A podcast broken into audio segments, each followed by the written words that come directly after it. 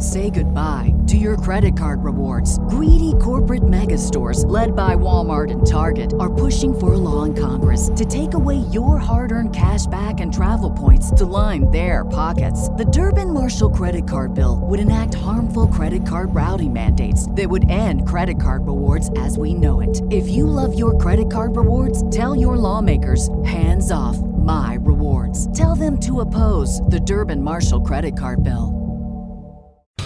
You're listening to a Countout Podcast.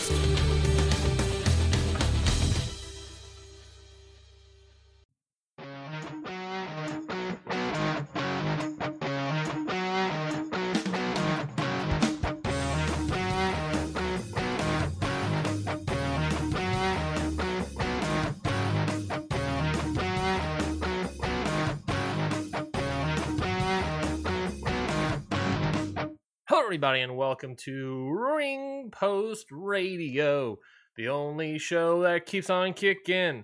I'm your host Ryan Knightsey, and with me, as always, is Scotty Edwards. Scotty, how are you doing today?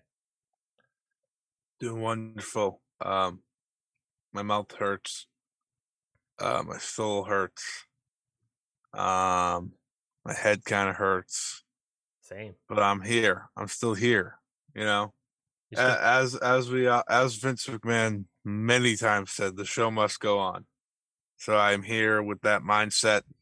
Kind of hate that mindset, but again, I'm here because the show must go on. Uh, we have a. I don't even know what we have today. I, I already forgot. well, I, but I'm here. I appreciate you. Royal Quest is out. That's the most important part. That is important. We couldn't obviously watch it before we No. before we talk about the show, but we'll talk about New Japan still. Uh, a lot of stuff happening in New Japan as well. But uh, I appreciate you being here, Scotty. Of course, I know it's been a rough weekend for you with your your tongue, whatever the hell's that wrong with your tongue.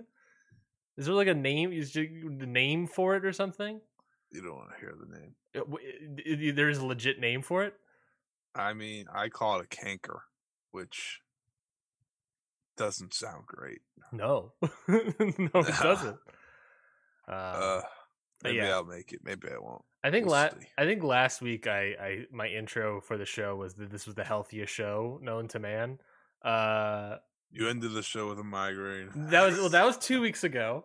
Ah, Uh, it, I called it the healthiest show known to man because the night was the night. No, it's because I was playing off the idea that oh I had a migraine last week during the show, so this week I was you know better. That night I had another migraine, and then yesterday I had a migraine.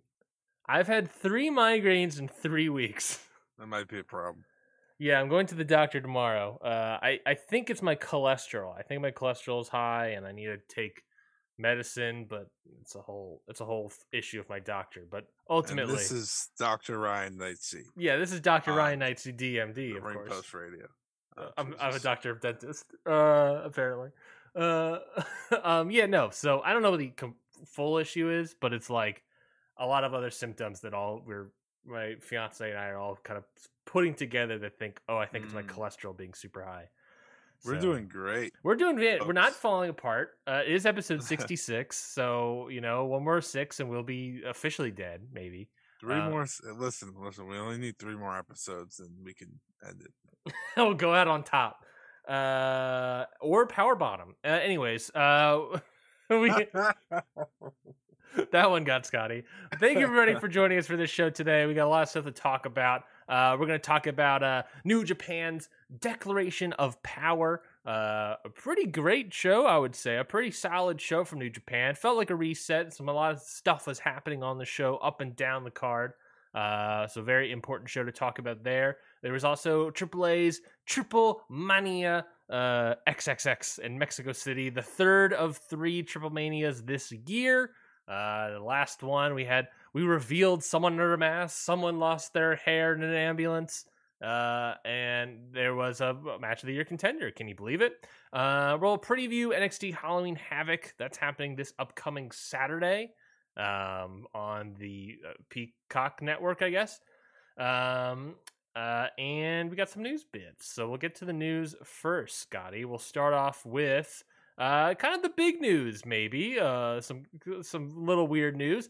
Gallows and Anderson. Let's talk about these fellas.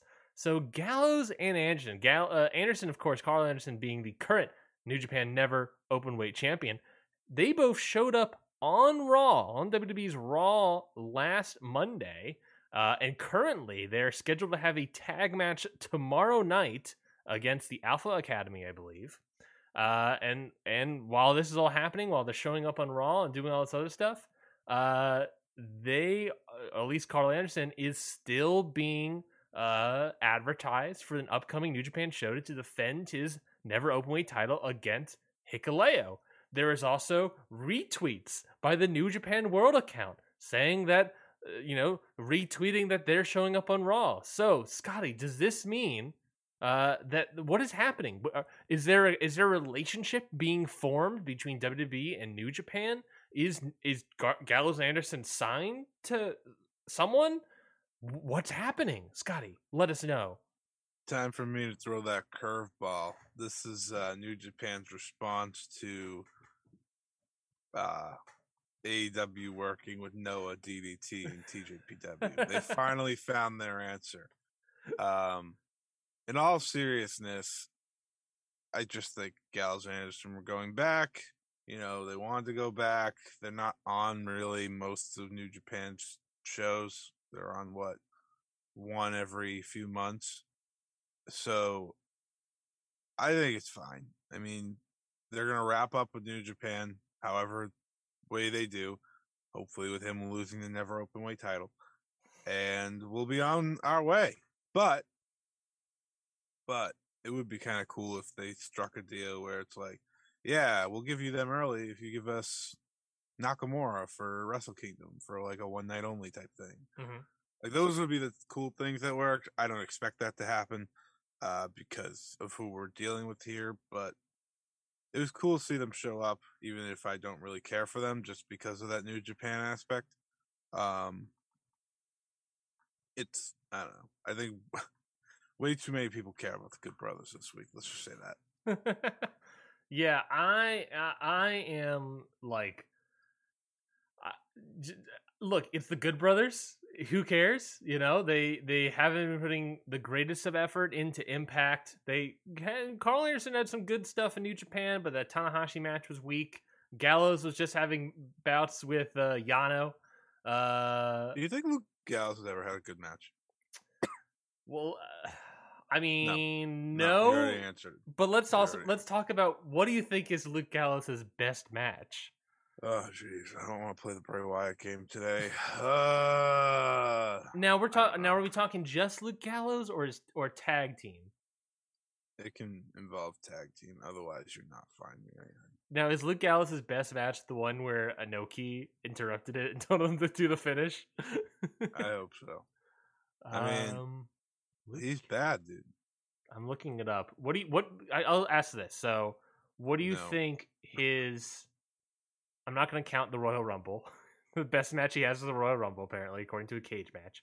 What do you think the highest match is? What do you think the highest number of the match is on cage match? With no way it touches nine, so probably something in the eight. Yeah, I'll I'll count this one a six man. You'll understand why this one was great. This is a six man on AEW, uh, February third, twenty twenty one. Uh, the rating was an eight point two eight. It was Luke Gallows teaming up with Karl Anderson, of course, and Kenny Omega versus Jon Moxley, PAC, and Rey Fénix. now, do you think it was Luke Gallows that was the one that made that Mm, match an no. eight point two eight? Mm, Um, no, I can't say it is. All right, that's enough. We've already talked about Luke Gallows too much. I'm actually Gallows, whatever his fucking name is. legitimately though his his best singles match is a Derby City Street fight against PCO that happened in July of this year, and it was a 6.8 on Cage Match. Anyways, uh, yeah, so I don't really care about Gallows and Anderson too much. Um, I don't really care about Gallows and Anderson too too much, but I mean, ultimately, one the idea is like I don't really, no one has really heard of anything of them being signed. The, the, the classic thing is like, well, they weren't signed to New Japan, but doesn't seem like they're signed to WWE either currently. You would have to think they would be for WWE to allow that. Um, but it's also a new era, so who knows? It said the they were signing big money contracts. Yeah, that's the belief, but it was there was nothing confirmed as of yet, as far as I've seen. Um, and then Ah, and then honestly, I don't see a relationship happening here. I think it's uh the New Japan World account uh just retweets everything. They retweeted the WWE appearance of Gallows and Anderson. This morning, they retweeted a Tom Customs fake image of Orange Yeah. Cassidy versus Minoru Suzuki. So I'm gonna say we don't acknowledge the New Japan World retweet account. no, so- but Jay White does, baby. Yeah, that's that's what I'm talking about. Jay White, baby. Jay White's great because he doesn't give a shit. Yeah, he's fantastic. He's fantastic. Um, I, I realize our, our Twitter is not getting sent the data, so I'm trying to figure out how to solve that. But while. I while I try to solve that, I'll set tee you up on the next bit here. Um, so and I great bit for Scott to get teed up on because I know he has I know he has lots to say about it. According to reports, uh, AEW is no longer allowed to work GCW shows. Um, this ending with Moxie's last appearance. Of course, some wrestlers can still work other indies. Um, and if you're probably someone as big of a wrestler like Jon Moxley or Jericho or anyone else that was that big, I'm sure that they could probably still work for GCW. But the idea kind of, well, we don't really know why it's like no GCW, but they can still do indies. Um, they're probably two reasons. I'll I'll tee you up there and give you those reasons. But uh, uh, at the very least, with GCW, it seems they are no longer uh, connecting ties to that uh, the third brand in the United States. So, Scotty, uh, talk about it. What what do you give me all those reasons why? I guess there's two sides to look at this. There's the one side where it's like, oh well, if they were independent contractors, they would get to work wherever they want. Um, which is kind of like the boring one that I don't really care for. Um, I think there's a certain level if you sign a contract as you do with W or with AEW. One, calling these wrestlers independent contractors just doesn't make sense to me anymore. They're roster members. They're members of your team.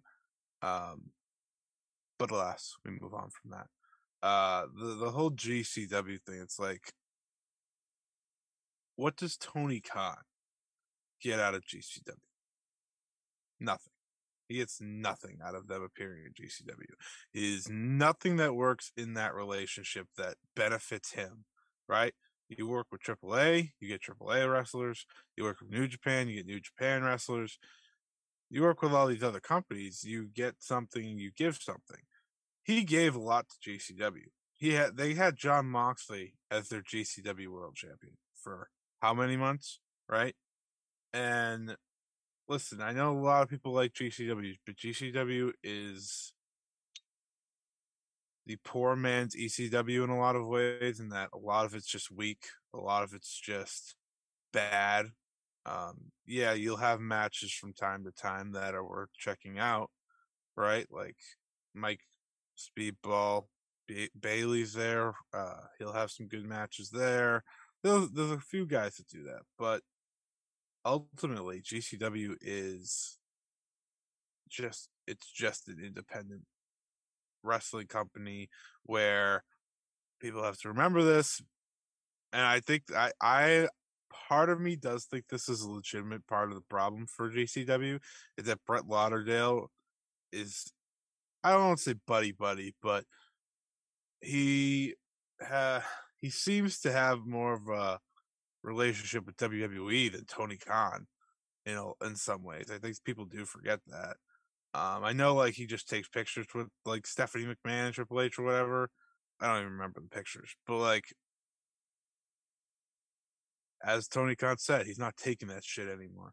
Uh, he's not dealing with that. Uh, but jokingly, I just think it's better for AEW not to have their wrestlers losing on those shows, being a part of those shows, because more often than not, when you hear about GCW nowadays, it's because of what they did wrong, not what they did right. Um, the fact that he had his world champion lose to Nick Gage tells you enough that it's like, you know what, I did what I I did what I needed to do for you guys. I'm done. I'm done. Um, I the only people that lose in this scenario is GCW. I don't lose in this scenario. Ryan doesn't lose in this scenario. AEW doesn't lose in this scenario. Only GCW. Um, if you want to watch the AEW wrestlers, guess what, Ryan? You can watch them in AEW. You don't have to see them in GCW. Um, I think he has relationships with the likes of like a PWG. Well, obviously PWG with Excalibur, uh, Defy. You know, those are a Mission Pro. Like those are the companies I could see them still pop up in, in terms of indies. West, Co- I'll say Um, West Coast Pro. Daniel West Garcia Coast showed up. West Coast Pro as well. Um, and truthfully, I think part of the reason is all those companies are far more respected than GCW. So there's that too. I get it. It's a good move in terms of thinking like Tony Khan. I do feel bad for the wrestlers who may want to work GCW, but you have like every other company possible to work for right now. I think you'll be okay. Yeah, I completely agree. I if anything, it's also the idea of like like you said, there are other indies that you can work with to showcase those other indies. You showcase Better indies. you worked with GCW, you you did that run, you worked for them a year. Let's shift our focus to other indies with West Coast Pro, with mm-hmm. Defy, with other partners we're working with. You know, will they go back to GCW? They could. They certainly could. There's no nothing saying they won't be. We don't know what this sort of ban is. What happened with this this breakup or whatever. Um, you know, who who the heck knows? But uh, but ultimately, it's like you know, it's fine. You'll still you'll still see them on the indies. You just won't see them on, of course, the number three brand in America. So, you know, that's I mean, I guess that's the disappointment. But they're competition. They're number three now. They're competition. So, uh, Number three. yeah, remember earlier this year when everyone was saying that GCW was the number three brand in uh, Uh, yeah. America? Well, strong. I think I put strong over them. Oh yeah, heavily now. Um, I put if Ring of Honor does come back, I'm going to put Ring of Honor over them. hmm You're gonna put the, you're gonna put a, the dead brand of Ring of Honor over GCW. Yeah, well, we're talking about two dead brands here, so except one just has shows. Mm, Um, got him. and I think Ring of Honor will be fine when they do come back. And I think we're starting to see the cracks of Ring of Honor getting a contract more and more as we watch uh, AEW television. So Yeah, someone that works for Warner Media Discovery currently, I truly believe nothing is going to happen until the new year, uh, just based on how they handle money. Um, trust me, folks. unless Uh, they go somewhere else. Uh, that's true. That's true. Um, contract news. Let's talk about contract news. So we have uh, a couple big signings and some free agencies happening. Of course, an impact. Mia Yim is a free agent. Uh, She her contract ended around Bound for Glory, and uh, we have not heard news about her resigning, and rather, in fact, heard news that she would be a free agent. And there's also Chris Bey. There were some concerns that maybe he was leaving, but in fact, he has re-signed uh, to a multi-year contract to stay with Impact. So I think that's a great move for Impact. He's a great guy, a I great wish get. he left. Uh, I wish he left as well, but I understand keeping him. Um, and then oh, I definitely understand keeping him, but I don't. No. He's just so much better than what they do with him, that's fair. That's which fair. Uh, yeah, it's like you put him in there, and it's like you know, got to make him at least X Division. You got to give him a world title, more title shot stuff. Like, I don't know. I, I I would have rather see him, you know, flourish somewhere else. But the concern also at the same point is he'll probably easily get signed up by AEW um, immediately, if not WWE. So it's a different market. So I don't know. Maybe that's it. Uh, but then also speaking about uh, AEW, Renee Paquette has also signed with AEW. Uh, of course, former WWE broadcaster, commentator, backstage reporter, shoulder content provider, um, uh, has signed with AEW. Uh, and on the same day, I think it was, that uh, a Warner Media executive saying, Yeah, we're trying to develop more shoulder content with AEW. And then we announced Renee Paquette signing with AEW. I have a feeling I know where this is all going. Scotty, how do you feel about uh, these signings, these free agencies, and the like? I can't believe that the best women's signing of the year for AEW isn't a wrestler, but here we are. Yes, that is both a shot at Saraya. Yes, that is also a shot at whoever else. They, I don't know who else they signed. Uh, I just I just had Saraya in my head, so that's why I said it. Um, I think it's a brilliant move, a move that makes sense. Um, I think she's the best at what she does. I think you felt that instantly when she just showed up. mm-hmm. um, the other night. You, it's hard to add to a wrestling broadcast as a backstage correspondent, um, an interviewer. You got to be the best of the best, and I think she is. I think she is that. Um, now Tony Schiavone doesn't have to run around, so that's good for him. Happy for him. He can stay at the desk. Um, and I think whatever they do more with, they will do more with her. It'll be good. It'll be good. It's something I look forward to. And now they have all of WWE backstage signed. So congratulations. Yeah, I feel like you you make you you do a sort of AEW backstage now. Uh, yeah. that's easy to joke, but uh, I actually not? liked that show. I know like people made fun of it because no one watched it because it was on FS1 at like 10 p.m. But it was actually a pretty good show. Who do you think will be the Ryan Satin of uh, the FS1? Uh, who would be the Ryan Satin of the AEW backstage show content? Um, who who little who little uh who little uh wrestling media star will get plucked from obscurity uh and and be joined on the backstage for AEW and Warner Media. Tony Khan, you can make it me. I'm just saying. I'm offering my services. I can report anything that you need me to report. Um, I'll say that you're the best promoter, and I'll give you the promoter of the year award if you want. Um, if you want to pay me, just saying. well, I can tell you who. I have no. I can tell no you who it's. I, I can tell you who it's not going to be. That'd be Ariel Helwani. That brings us to our next conversation. Uh, Ariel Helwani. Last week, Ariel Helwani did an interview on his YouTube channel with Tony Khan where they discussed a bunch of stuff, or at least attempted to discuss a bunch of stuff, like the all-out press conference brawl, MJF's contract situation, Bray Wyatt, uh, his relationship with Nick Nick Khan, and all that stuff. Tony didn't give answers to a lot of things. I thought the interview was quite well. I don't know if you saw it. I don't know if you saw it, Scotty.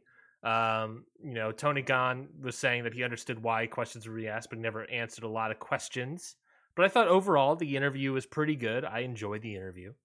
Uh, There's so many of them now. It's just like he does almost all the same. He does. Tony does a lot of the same interviews.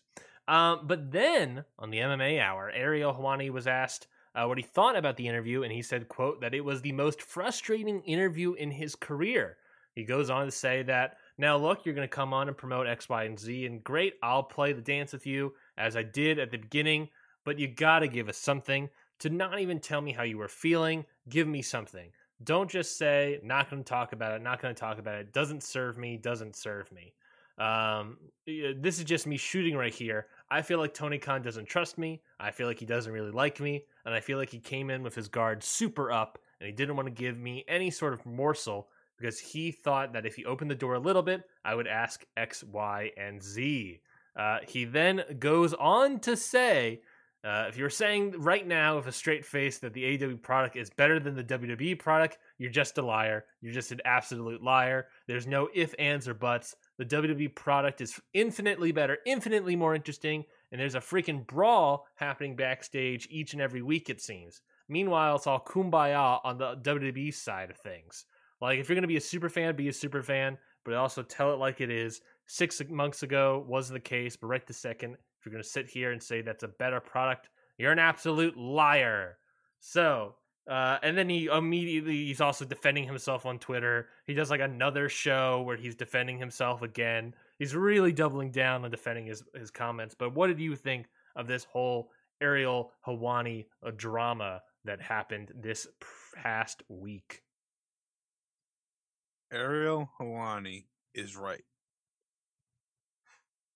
about Tony Khan needing to say a little more in interviews. However, he is not right about pretty much everything else. Uh, Ariel Helwani is a very, I think, I he's a guy that I've followed for a few years now, mostly for his MMA stuff, not for his wrestling anything. Um, he is also the guy that just did a voiceover for WWE, so there's that. Um, He's also a former a former client of the current CEO of WDB, Nick Khan. Also true. Also true. Uh, I think Tony Khan does need to open about up about things, but what Ariel Helwani wanted him to open up about were legal situations that you can't open up about. So that, regardless, is just idiotic of him. um, you should know. Like if it involves legal anything, you can't talk about it. Mhm. You just can't. Uh, but Tony Khan is very protective. Anytime he does interviews, he'll just pretty much like go for. A, he'll pretty much do what he does in his Twitter, which is like this Wednesday night on Dynamite. And it's like dude, He'll he'll find a way to turn it into a plug. yeah, and it's like if you're gonna do all these interviews, you do got to say something eventually that's like worth grabbing. But all of what Ariel Helwani said about WWE being superior as a brand and or as a con in terms of content and what they're doing and stories and all that that's just uh, I'm not even gonna give like that attention. I watched I watched Dynamite last week. Last week? Last week. It was great. This past week was pretty good. Like I watched Raw or parts of Raw this past week. It was not good. It wasn't great. Like they had moments. They had moments. They had Brock come back.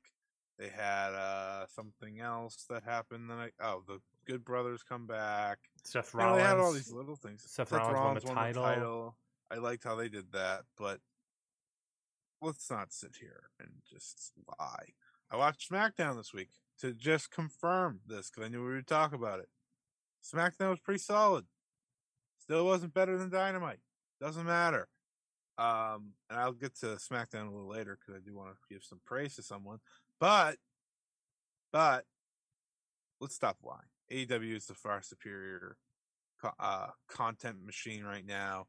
Just because I think you know the story or whatever of Walter and his Intercontinental Championship might be my favorite in terms of U.S. wrestling right now. That's only because they ruined the Ring of Jericho storyline a little for me this past week. Not ruined, but they changed it to a point where I'm not.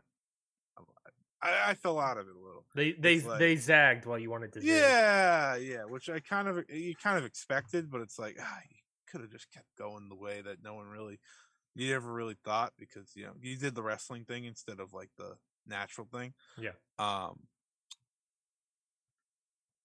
that doesn't mean WWE is better. That that was my whole point. Like just because I enjoy the Walter stuff doesn't mean I'm gonna sit here and say WWE is better. It's not. It's not. It's not even close.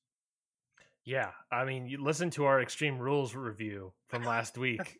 you and I, especially me, buried a lot of a lot of the stuff happening, and I, you know, I obviously, you know, I'm not a big, I'm not a big MMA guy. I haven't been like following Ariel Helwani. I know he uh, obviously has big gripes with the UFC and Dana White and all this stuff, but uh, you know, Brock Lesnar. so Brock Lesnar.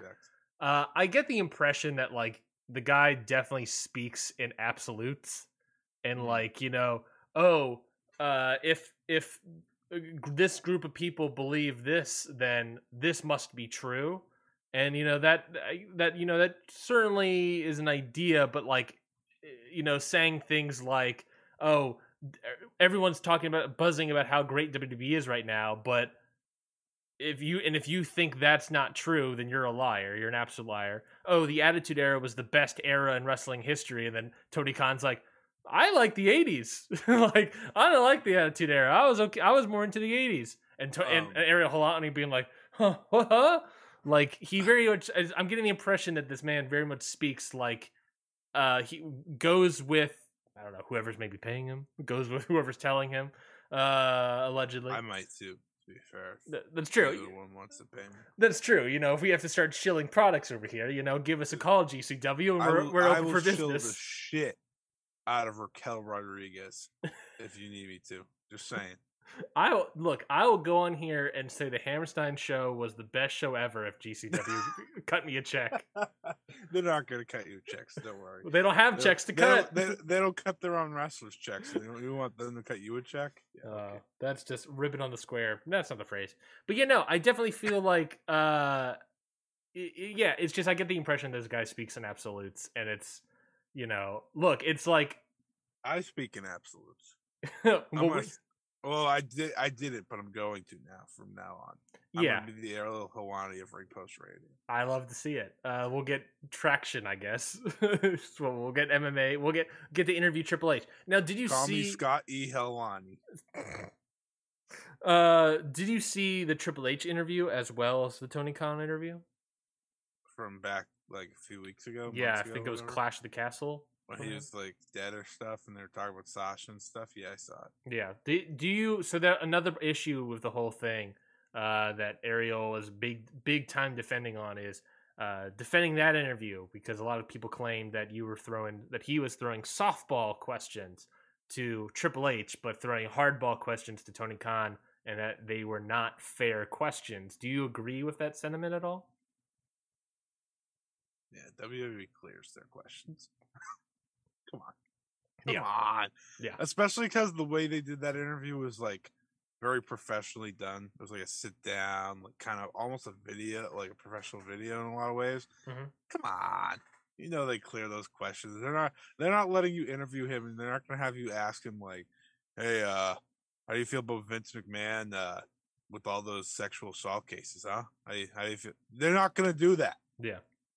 He should. not gonna do I that. think he should. Obviously, he should, but, he's not going to. Yeah. And if Triple H didn't respond because it's a legal situation, guess what? I would have been like, "Oh yeah, that makes sense." That's and that's true. And I agree with that. scenario. I agree no, with that. No, no, back up, back up. Legal scenario you don't talk about, not the scenarios in terms of what they're both dealing with. Well, Triple H isn't really dealing with it anymore. He's kind of he's probably moved on. He's having a great time. Well, I imagine he's still dealing with it in some way, just because he's still on the board and still part of management. Yeah, I guess. Wi- I he, he's still he's still like people forget this, that. this like man's on SmackDown t- trying to make sure Rey Mysterio doesn't retire. He has bigger issues now. I know that's true. That is all true. We all we all wish the best for Rey Mysterio. Uh, but like another thing that people forget is that like Vince still is in charge of the company. Like he still has the Mhm. controlling power. He still has voting power. He Vince, Stephanie, Nick, they all still work with Vince McMahon like nearly probably every day. Like they're still in constant conversation with this guy. Like it's he's not gone completely. He doesn't make the calls per se, but they still He's work he's with not him. gone until he's dead. Yeah, he's they still work with him. It's it's not like oh Vince out of the company Well- he's gone forever. He's, he's probably still talking to him every day. He's also remember he's also his Triple H father-in-law. family. Yeah, gonna they're still family. I mean, yeah, just go away all of a sudden. yeah. I think the biggest issue with Ariel is that I saw someone describing. I think it He's was named after a mermaid. Oh, sorry. That's true. That's true. One number that number one. That's that issue. Number two, I I believe it was like oh, fuck, I forget who it was on Twitter that said it, and I want to shout them out. But uh, Tony Dame, Trevor Dame, oh Trevor Dame, I think it was him. Uh, was tweeting out saying something along the lines of like an interview is almost like a battle where it's like one side is trying to get something, the other side is also trying to get something. One side is trying to get the news, the information, the hot goss, while the other side is trying to look good and promote something. And it's both the interview is ultimately that battle that clash of ideals to try to to try to showcase something.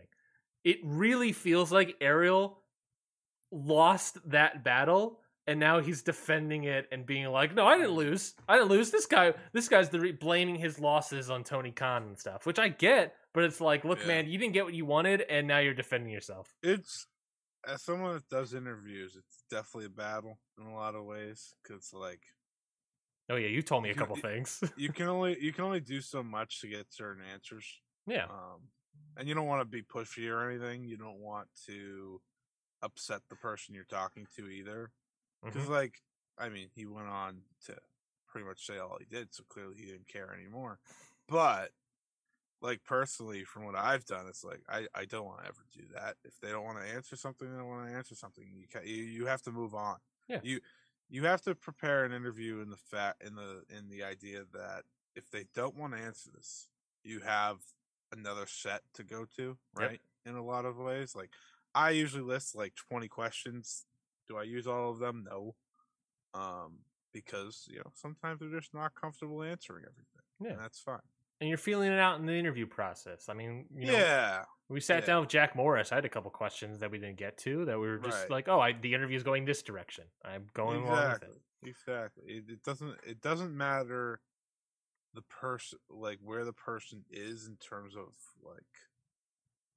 Yeah, Tony Khan's the owner and a billionaire, but you still should go towards that interview as you do a for him an MMA guy, right? Yeah. Like in the same mindset of okay, I'm going to try to get these things out, but if the interview goes one way or the other, so be it. Yeah. Completely agree. Completely agree.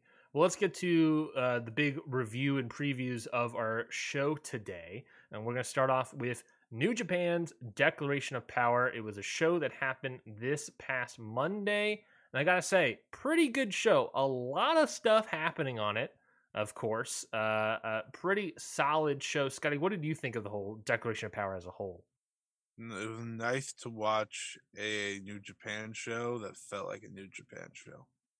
Does Yeah. Yeah. Yeah, still missing the fan cheering, which, you know, it's, Yeah, it's baby steps. baby steps slowly getting back to that but it definitely i got i get what you're saying it started to have those vibes of this is this feels like stuff is happening it Mm. feels like a new japan show I think it's because Ren Narita came back. Honestly, I think that's like half the reason. Because it's like, oh, they actually like brought in a new person, like which Yeah. hasn't happened in like forever. they're breathing new life into this company for sure Yeah, which they had like you and me talked about last was it last week where you said like you get you get the four guys that they're kind of going with. Yeah the ren It's narita like- yosuji shota umino and uh, yuya uemura i was Yeah, like, th- th- those are pretty good four pillars of a company and of Uh, course, like Yuya and Yota are further off because they just went over, Yeah. but it won't be long.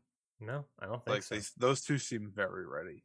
and not like, just not just Narita and Shota, they kind of got screwed too, right? Because Yeah. it's like Yeah. started with COVID, right, extension, then you got to kind of figure yourself out again, extension. Now they're now we're cooking. now we're cooking with gas. There's also been reports saying that like um TV Asahi and not TV Asahi, Bushiroad is has been wanting to like go younger young. with the talent. So I wouldn't be surprised if we see Yuya Uemura and Yota Tsuji return quicker than usual. I think Shota's gonna. I think that guy's getting the rocket strapped when he steps back in. I feel that way as well. I can feel it. Well, let's- let's talk about- this guy. Like, ooh. Let's talk about the show. Uh, let's Gotta talk about Royal it. Quest though to know that feeling hmm since he had a big match. Big match, big match. Oh yeah, I haven't seen Royal. Big match Shota. but not and also big match Yota, right? There was Yota Tsuji also. a- Yeah, Ishii- Ishii, right? yeah. Can't I actually can't wait to see that. I'm actually super. I'm probably after the show. I'm going to be watching Royal Quest. Um, but yeah, I'm super excited for it. Um, well, let's talk about the show. Let's start off with the. Let's talk. We were talking about Ren Narita. Let's talk about Ren Narita. Six man tag match. David Finley, Ren Narita, Robbie Eagles defeating the team of Douki, El Desperado, and Yoshinobu Kanemaru. Uh, I thought this was great. Uh, Ren Narita comes back, you know, showcasing himself as the son of strong style obviously we knew he was kind of leaning into it. If you're watching Strong, he's leaning into the Shibata-ness of himself. But oh boy, should. they're the New Japan's fully behind that idea as well. They're like, all right, here we go, Shibata, Yeah. mini Shibata, here we go, baby. The uh the good sign is that on commentary they already hinted at the idea that he won't be junior forever. It's like, Mm. yeah, he'll probably be junior early on, maybe, kinda, but he can wrestle everybody because that's kind of who he's supposed to be. I was like, good, don't don't don't handcuff him. This guy is kind of limitless in his potential. Um, I mean, you- if anyone didn't see it, check out the Juice Robinson match he had on Yeah. Strong That was like, great. days before where he was bleeding like a freaking pig and then he could proceeded to still beat Juice Juice Robinson. That's who he beat. Yeah, Um, which is a big deal. Uh watch that. But yeah, this this guy felt like a complete star in his first match back. I mean, let's not forget he did get the rub this year of re- being the guy to wrestle Katsuyori Shibata in Mhm. Shibata's return match. So it's not like it's not like it's shocking that they're fully behind him. Like that's not a match you just give to somebody. And I'm sure Shibata picked him, but still, it's not a match that they just give someone. Uh, this dude is everything you want him to be. He made this tag very exciting. It was pretty much him versus those three. Uh, him and Despy is a money match. Yep. Um, him and Kanemaru could be really good. Him I'll say him. all these guys. I'll say him and. Douki as well. Why not? Yeah, they they were good in the final stretch. Uh, Mhm. I can't wait to see this guy. Yeah. He's he's so exciting. Yeah, we're talking about breath of fresh air. This is what Ren Narita brings, and I'm already on Okay. board. The guy that just wears uh, trunks and boots is Let's- truly exciting. Inokiism is back. Let's do it. Trunks, black Oh, yeah, they had the big uh, celebration Mhm. of Inoki's life before this match. Mhm. Uh, but Wrestle Kingdom's the Inoki show, so that will not be ending. Well, yeah, we'll feel that for sure at the uh, Wrestle Kingdom show as well. Uh, next up was a tag team match. Dangerous Tekkers, Taichi and Zack Sabre Jr. defeated the team of Bad Dude Tito and Shane Haste. Commentary is playing this up obviously as a World Tag League preview. Uh, Um, Mikey Nichols. No Mad Mikey Nichols. They're sort of teasing the idea that it's going to be Bad Dude Tito and Shane Haste as the TMDK team. Don't know what's up with Mad Dude, Mad Mikey Nichols. He's been on strong, Yeah. so I don't know what's happening with the guy. But maybe it's visa stuff. I don't know. Maybe you know. Maybe that's the idea. But how does Shane Mhm. Haste and Bad Dude Tito come in? Maybe I don't know. Um, but what, yeah, what did you think of this match? I didn't watch it. Fair enough. I'll then I'll say, uh, you know, it was exactly what you read on paper. It was a good match. Uh, you know, Yeah. TMDK looked good. Danger Checkers obviously really good. Uh, you know, very simple match. I feel like, um, yeah, just fine, good match. Love the Tekkers. Yeah, there was also a, a post match section where uh, Shane Haste and Zack Sabre Jr. was trying to figure out if they should do a, a handshake or a fist or a hug. Uh, it was very awkward and very cute. Um, next up, next up, uh, they had a six man tag team match: Evil Sho and Yujiro Takahashi uh, losing the six man. The they didn't lose the titles, but the title holders lost against Hikuleo, Hiroshi Tanahashi, and Ryusuke Taguchi. Uh, match here, I didn't think it was that great, but obviously we are building up for an eventual uh, six man tag it. team match. Oh, they already announced it perfectly. Yeah. Um, it is on October 23rd. It's a week from to- today. I from today. I feel like, and stay with me here. I feel like this was a, um, the Hikuleo being in the six man tag feels like a backup with Karl Anderson in the Never Openweight title. Uh, maybe. I mean, Hikuleo has two title matches currently on schedule, so that's a lot. Yeah, like oh, in case Hikuleo can't can't unless Karl won't be there, we'll just Mhm. have put Hikuleo in a six man tag title thing. with Tanahashi and Taguchi because that makes sense. Why not? Of course, why not? Um, you gotta you gotta respect the Gooch, um, the king of Gooch. Um, we got another tag team match here, another World Tag League preview, Yeah, I do Gooch. Sorry, I'm so sorry. I'm And- sorry. Another World Tag League preview. But as I sort of speculated, they were also kind of hinting that this might be a uh, um, momentum into the tag league, but also maybe you know momentum into challenging for the tag titles. It was, of course, Jeff Cobb and the Great-O-Khan defeating Hiroki Goto and Yoshi-Hashi in a quick little ten minute match here. Did you what? Did you watch this match yet? Where, where did you start watching again? Um, I watched the Who's Your Daddy match and on. You got you gotta watch the Who's Your Daddy match. Of course, I did. I had to watch it. I was so intrigued. Well, then I'll, I'll watch talk about this. This again was a nice little match here. It was fine. I didn't really get like completely into it. Ultimately, um, there were some underwhelming tag moments between Goto and Yoshi-Hashi. Um, you know, obviously it was more vibing with Great-O-Khan, vibing with Jeff Cobb. Um, Poor Great-O-Khan. Tough week for him. Tough week for the Great-O-Khan. Lost Uh, his friend, yeah, well, that's that's sad as well. which we didn't get to talk about, but Kitamura, of course, passed away. Yeah, that guy. I remember when I was watching him as a young lion when I was starting to get in New Japan, and it was just like this guy looks insane. I This think guy. I saw him in person. You saw him in person. When? Yeah, he came, he was he came on the New Japan tour. Maybe not. maybe not. But I ha- I remember just seeing this guy, and I was like, oh, he has to be the biggest star in the company. Yeah. And it's such a shame that he had to retire. Well, yeah, he, he was at the end of his best of seven series, gotten I think it was like a motorcycle accident or something, Yeah. injury, and he was just gone And then he couldn't come forever, fell off the face of the earth practically. He was a stud. He was a stud for sure. He was jacked to the gills. He was still jacked to the gills. I mean, he was just so different from everyone. Yeah, that's what was great about him. He just had that look of like this. Like, I'm, there's the picture of him sitting next to Tanahashi, and you're like, oh, that guy's the star. that guy. That's I, it- maybe it's the Vince Uh, Vince McMahon thought in my brain of like, oh, it's the Jack dude. Uh, but it was it was for sure like, holy shit, my eyes draw immediately that guy. He was pretty good too. Yeah, he was for a young lion, pretty good. For a young lion, he was pretty good. Uh, next up was a multi-man tag team match. It was, of course, uh, uh, Los Ingobernables de Japan, Bushi, Hiromu Takahashi, Sanada, and Tetsuya Naito defeated the team of Aaron Henare, Francesco Let me say the thing. Ready? Can I say the thing? TJP, and Will Ospreay. Go ahead. Thank you. Yeah, so during the match, a masked masked man uh, came out, showed up, uh, beat up the heels, and then Bushi was able to pin Akira. So feels like we might be heading to an IWGP Junior Tag Team Title match for the maybe World Tag League. We'll have uh, Bushi and uh, Hiromu, maybe not Hiromu. Maybe it's going to be uh, the masked man.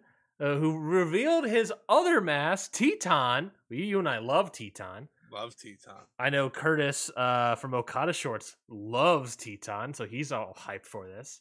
Uh, so he invited himself into into Lij. Weirdly enough, they took a vote. They accepted it. He's in it. Shingo didn't get a vote. Shingo didn't get a vote, so maybe there's something there. But ultimately, it feels like I don't know. It feels like we're heading into World Tag League, and it's going to be Bushi and Teton teaming up for the juniors. Does leave. Hiromu out of there, so I don't know what's happening. They probably want to give him time off. Truthfully, like he had so many injuries over the past couple of years. They're like, you know what? Just don't wrestle. Well, it's almost like well, I guess you could do actually two tag teams. You could do He could be heavyweight. yeah, you could do Ooh, Nai- Ooh. Naito. Him and. Shingo. I was uh, Hiromu and Shingo. I was gonna they, say they've done Naito and Sanada. That's why I'm just guessing. I was gonna say Naito and Hiromu, and then Sanada. Well, that would be Shingo. great. I'm just assuming. Listen, no, I want Hiromu with Shingo, here's why. Naito's gonna have his T-shirt on for like half this tournament at least. hmm I don't need that. okay, give me Shingo and Hiromu cooking. Mm, yeah, but what about the team name of Team Icy Icy Hot? Team Icy Hot, uh, Sanada and Shingo. That Does might it, be worth it alone. does the team name sway you up? Yeah. So they would they would be so much better than Sanada and Evil, and I like Sanada and Evil. Oh yeah. Well, yeah. That's also you gotta give you gotta give some energy. So maybe Shingo can Mm. bring the energy out of uh, Sanada. Mm. Um, but you know, it definitely feels like that's what we're setting up for, and uh, you know, I'm excited for it. Look, if this means more Teton in New Japan, you know I'm into it. You know You I'm know into your it. Tetons. I'm, you know, I'm all about the teat. Uh, so I cannot wait to see more Teton on the show, and obviously, this also means that the CML CMLL uh, deal is still uh, intact with New Japan. Uh, which Damn it. you know what Actually, no, CML is great. I was about to say, I was like, Love damn it, but maybe we can hit Atlantis Jr. Bring in. over Stuka Jr. Stuka Jr. I was gonna say Atlantis Jr. and you went with Definitely Stuka. bring over Atlantis Jr. But Yeah. was Stuka Jr. the guy he faced in that main event? Yes, yes, That was great. That was a great match. That was a great over- match. Bring over Stuka Jr. Yeah, fantastic match. Uh, fantastic match. Um, but yeah, no, I think that's what I think. This is all. This whole show is a lot of World Tag League previews, so I can see why a lot of people being like, ah, who cares? So that's fair. But you know, there's something happening. We got Teton. Uh, we- Teton!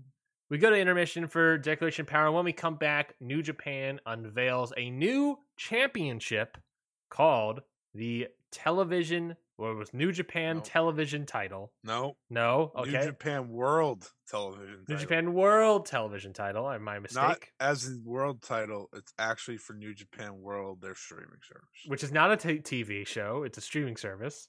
Mm-hmm. It's so whatever, whatever. TV TV Asahi doesn't get anything. Uh, I have thoughts. On the title, go right ahead. I was gonna say they also announced the tournament to announce the title. The idea Oh, being go through that. Yeah. 15 minute time limits for all of the matches for the TV title, not just for the tournament, I believe, but for all matches moving forward. And uh, they would like the tournament, you know, not the well, not the tournament. The tournament didn't happen like that way, but they would like this title to be more youth focused.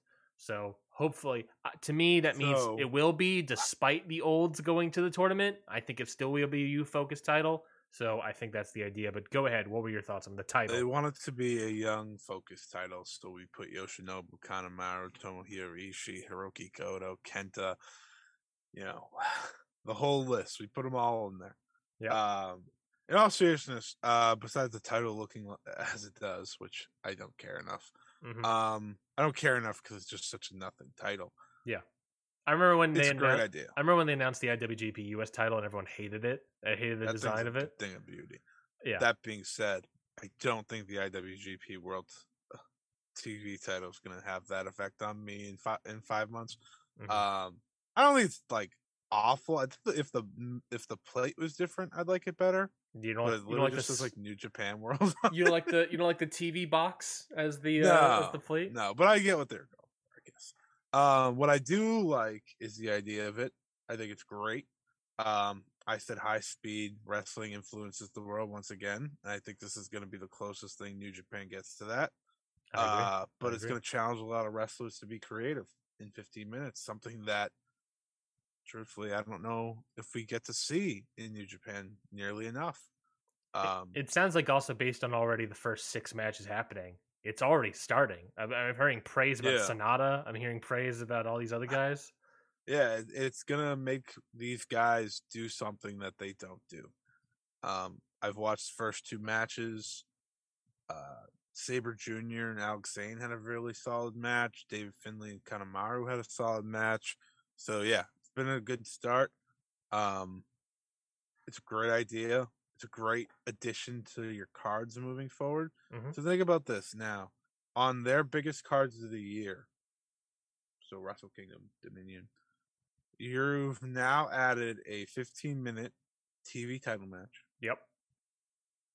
and an IWGP Women's title match. You've really, Yeah, I didn't think about that. You've really raised up, I think, the New Japan major shows to avoid a lot of those undercards that make like that. At least for me personally, I usually can skip half the cards. Now we're getting to a point where that might not be the case, and that's exciting.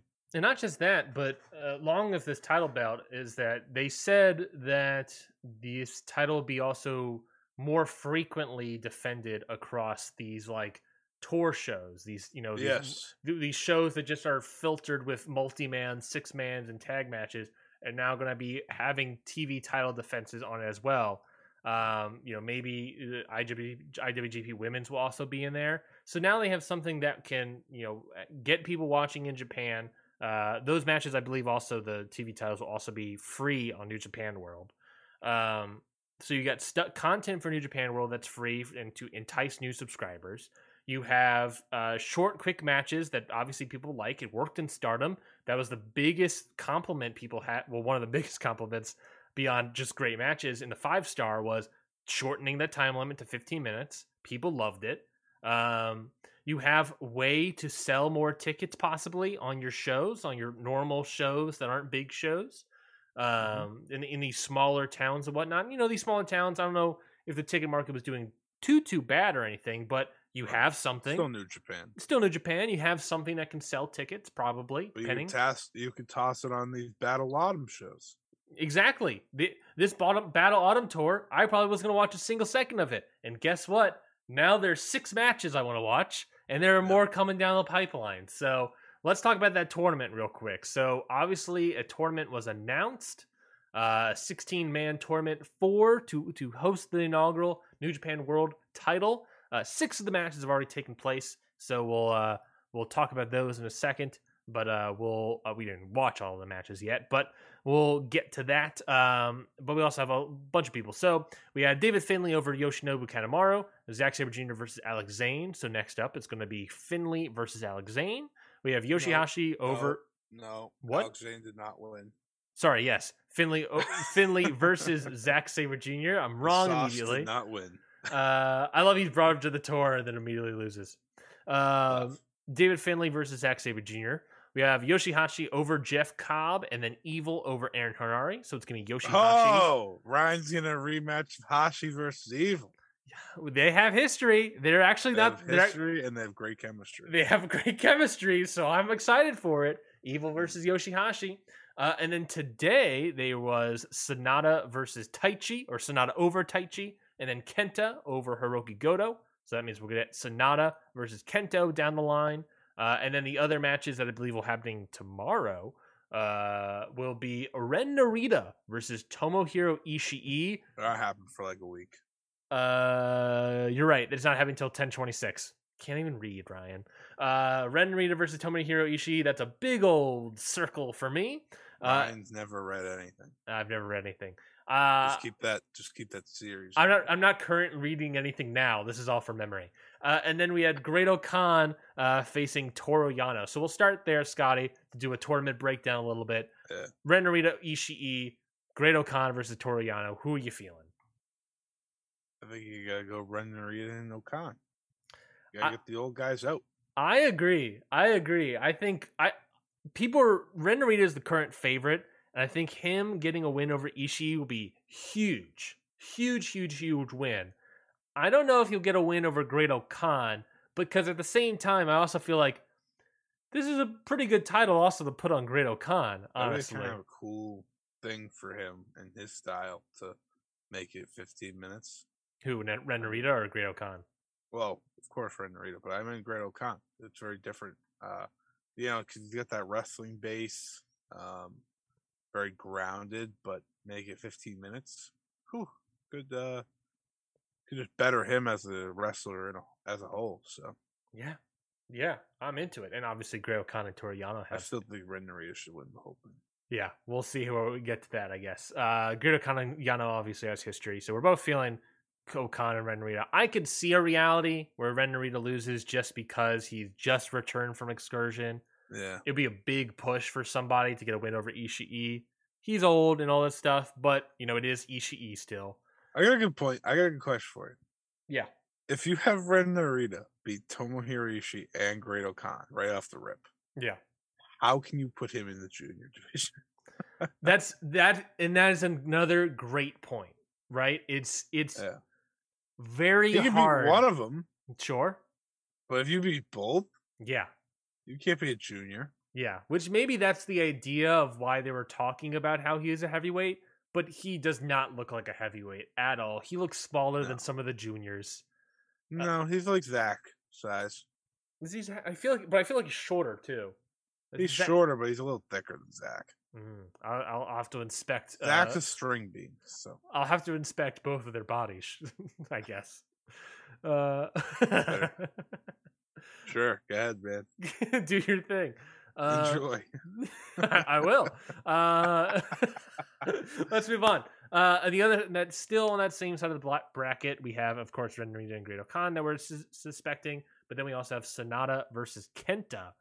Uh, Sanada versus Kenta. A lot of praise being shown to Sanada uh, for the 15 minutes. Uh, About Ken- goddamn time, baby. I feel like maybe we found something that will work with with Sanada. Listen, no, no, no, Ryan, you shut it over there. You shush. You shush for a second. Sanada is a good wrestler. It's just he doesn't. He shouldn't be doing like he needs to be pushed to a limit where he's just going, going, going. Mm-hmm. Because when he's going, going, going, he's awesome. Yeah. When he's not, he's just, he's just his style doesn't make sense for it. It just doesn't. Right? He's a former X Division wrestler, for God's sakes. Yeah, All right, like that's what he was at one time. that's true. Uh, that's his best role.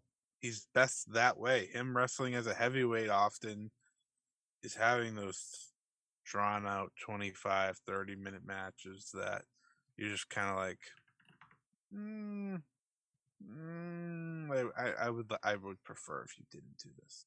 I think he's a great wrestler who can use this, like you said, as an advantage. Maybe kick him into a gear where he's almost always like this, which will never happen, but it's nice to dream. Yeah, I completely agree. Uh, I'm just looking real, real quickly. Okay, no, Ozme has not been announced for his star crossover yet. Hmm. I was just wondering. I was like, hmm, we could do it. Sorry, kid has. Kid has, Kid has, but I was thinking, I was like, ooh, Sanada and Azame as a team versus uh somebody. I guess uh that could be fun. She could be like, "All right, this is how you're supposed to wrestle, bitch." yeah, no, I mean, look, may, maybe that's the thing, right? You know, we've always talked about how Sanada is somebody that is better at the the faster pace. Maybe that's the thing. He cannot really work the heavyweight style of 30 minute, 40 minute classics that is happening because Okada is the guy, right? That's really why Mhm. it's the case. They're doing all these matches. Um and Tanahashi's also the guy. But But uh Tanahashi's a little different. yeah, yeah. Tanahashi's a little different. He also did a little bit shorter matches, but Okada is definitely the one that made the 30, 45 minute classic a, a popular thing. So that's what they went with, Mm. and I understand why. Maybe that's the thing, is Sanada just needs to be the Azame of New Japan. Right? I mean, I think that's just the Not a idea. Bad role. And that's not a bad role. That's what he could use. So we'll see. Sanada over Kenta, is that what we're feeling? Yeah, he's a younger one. there we go. We'll go we'll go with the youth. That's how my analysis is working this time. Ren Narita versus Great-O-Khan. Do we feel like Ren Narita is going to beat Ishii and Great-O-Khan? I think he should. I don't think he will. I I, I, don't think he will, but I think he should. So I'm gonna go with my. I'm gonna go with my heart instead of my gut. Okay, I'm going with the gut. Uh, so I'm going to say it's my opinion. It will be Sanada versus Great You Okan. go with the gut too much. You watch NWA because of that. I don't want I don't currently. I haven't watched NWA in months. don't don't don't say that against me. watch Impact though, Yeah, that is true. and Hey, Impact's running Bobby Fish and Bully Ray this is this is fact. in world title matches. Yeah, I know. I'm not. Well, uh, Impact and me are currently on a break. To be fair, uh, We were on a break. Sanada. I'm saying Uh, Sanada uh, versus versus- Great-O-Khan. You're saying Sanada versus Ren Narita. Now, do you have Ren Narita beating Ishii, Great-O-Khan, and now Sanada?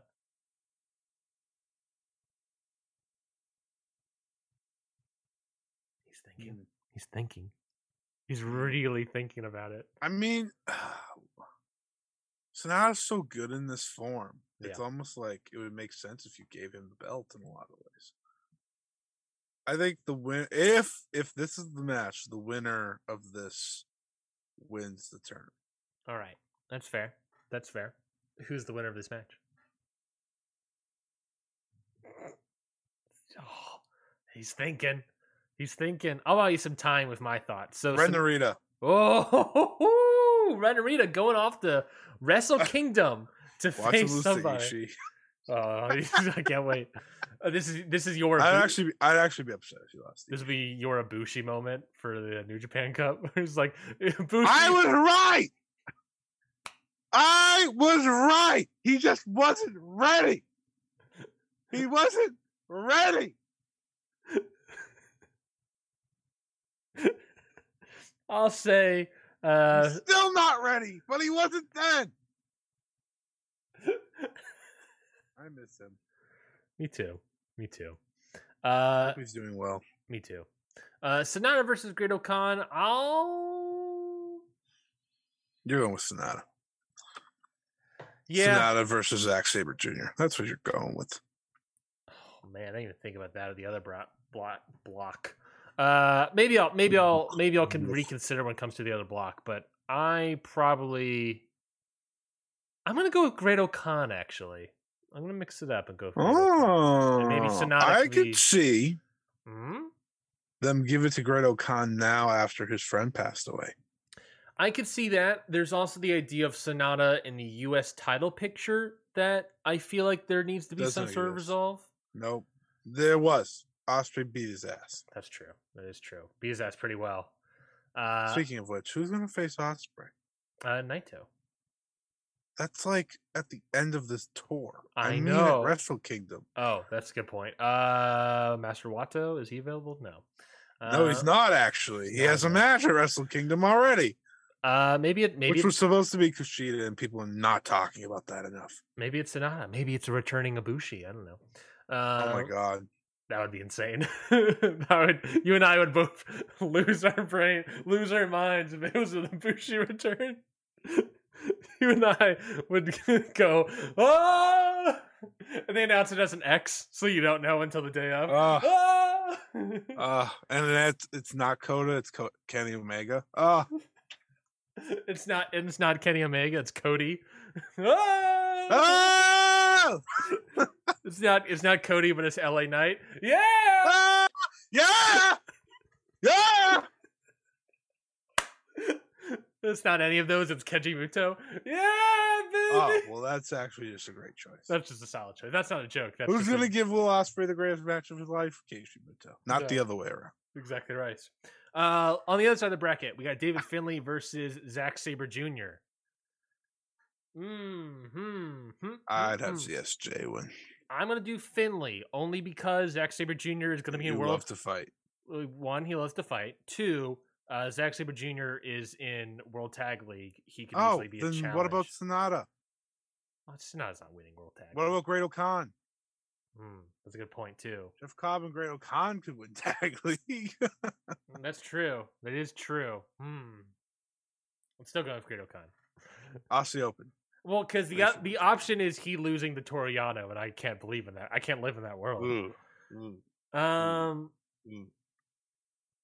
That's a great point. I still I'm still gonna go. I with mean, Finlay. you you gave the point. I just went off of it. That's fair. Gave you all the other options. That's fair. Uh, I'm still gonna go with Great-O-Khan, and I'm still gonna go. Yeah, David because Finlay David. Oh God, yeah. Because this, at Wrestle Kingdom. That's the match. David Finlay versus Great-O-Khan at Wrestle Kingdom. Oh, just kill the title now. Well, I'm not saying he's winning that side. I'll, let's let's discuss that again. I'm I'm gonna go Finlay right now. You're saying Zack Sabre Jr. Yeah. Uh, we also have Yoshi-Hashi versus Evil. I'm gonna go. I'm, Hell yeah. I'm gonna go Yoshi-Hashi. I'm gonna go Yoshi-Hashi. You gotta Evil's Evil's younger, so I'm going evil. uh, you gotta believe in your dreams. So I'm gonna go with Yoshi-Hashi as the old man in the group. Yoshi-Hashi versus Zack Sabre Jr. Yeah. So you have you. So I have David Finlay versus Yoshi-Hashi, a classic match that everyone's excited for. Jesus Christ.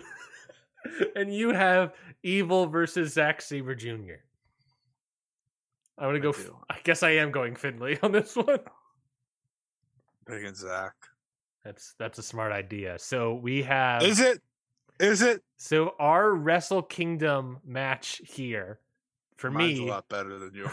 David Finlay versus Great-O-Khan, which you know it's not too bad. no, don't lie.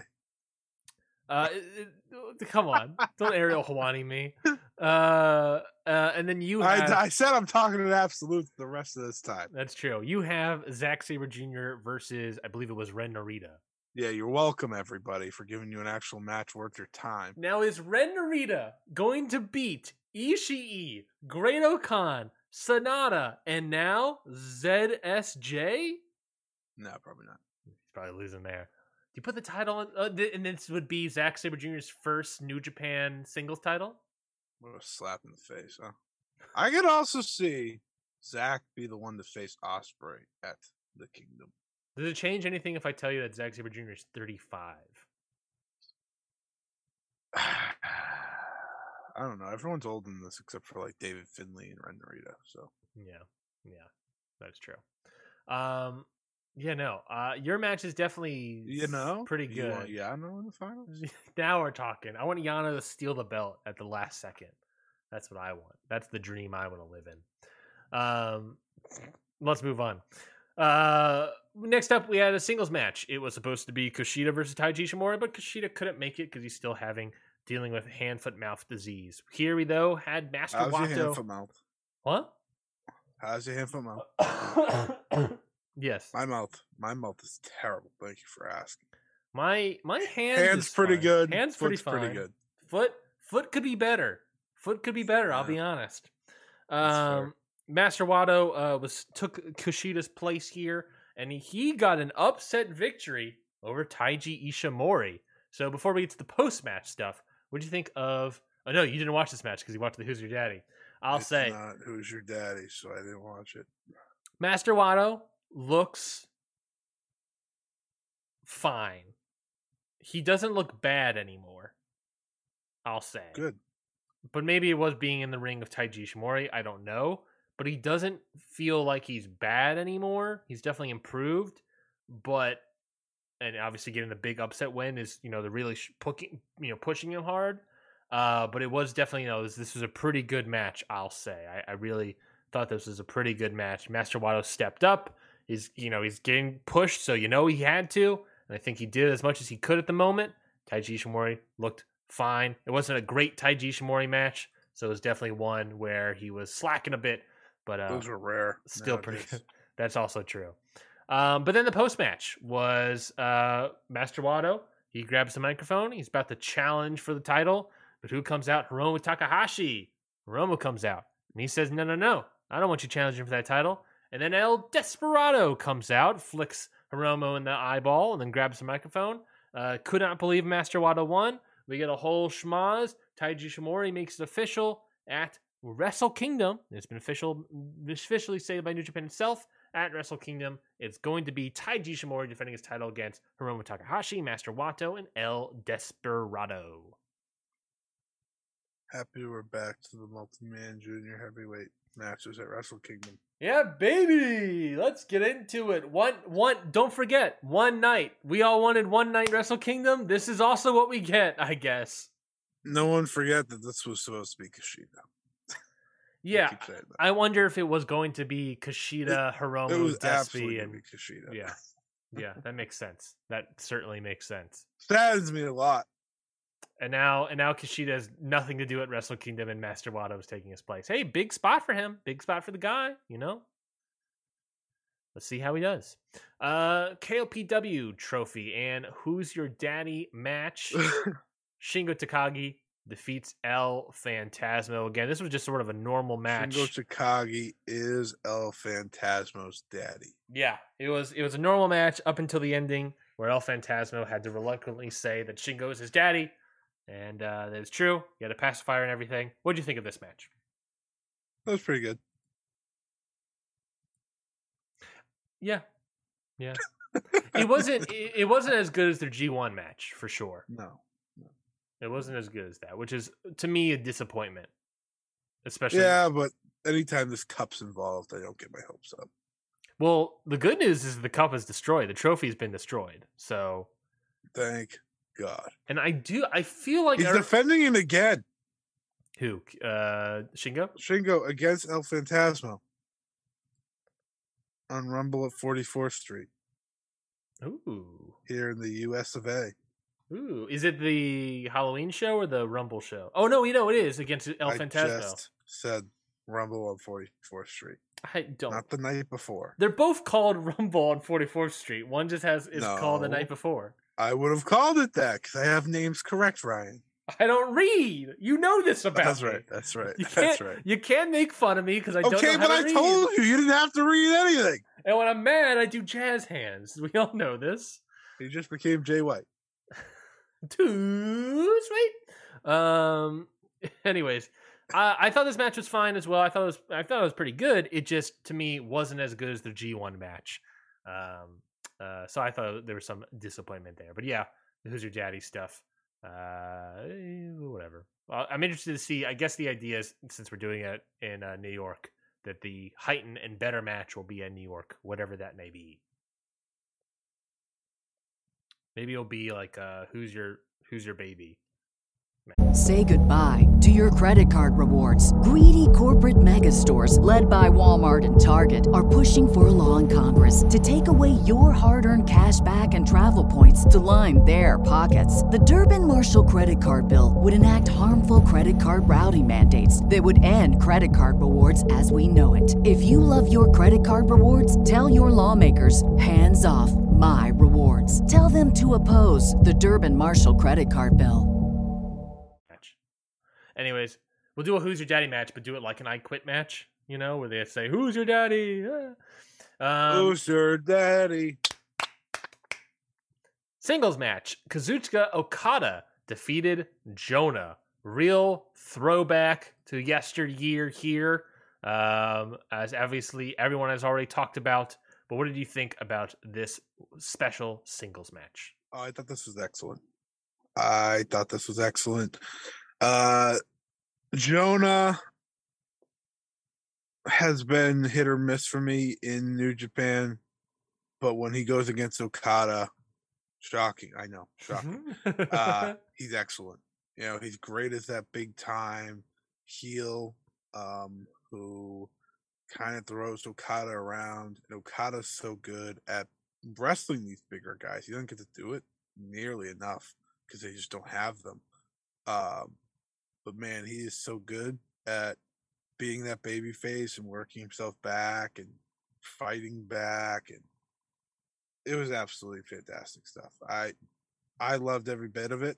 I thought it was the best match on the night. Um, even though I did think the main event was great, which we'll get to in a second. But spoiler alert, I did think the main event was great. Um, Jonah,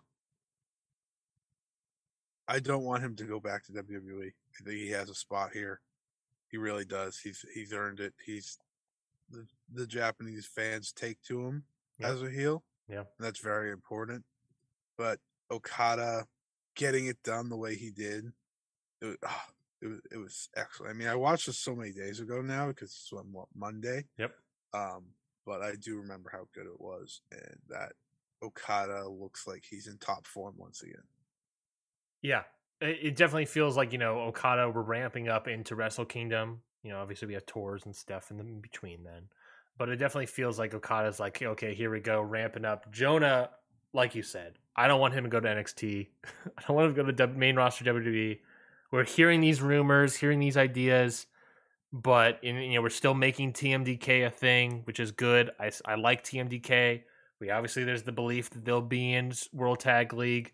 Without Jonah, that would be weird, maybe. But then Jonah is also maybe Jonah's not then in World Tag League. That seems weird, maybe.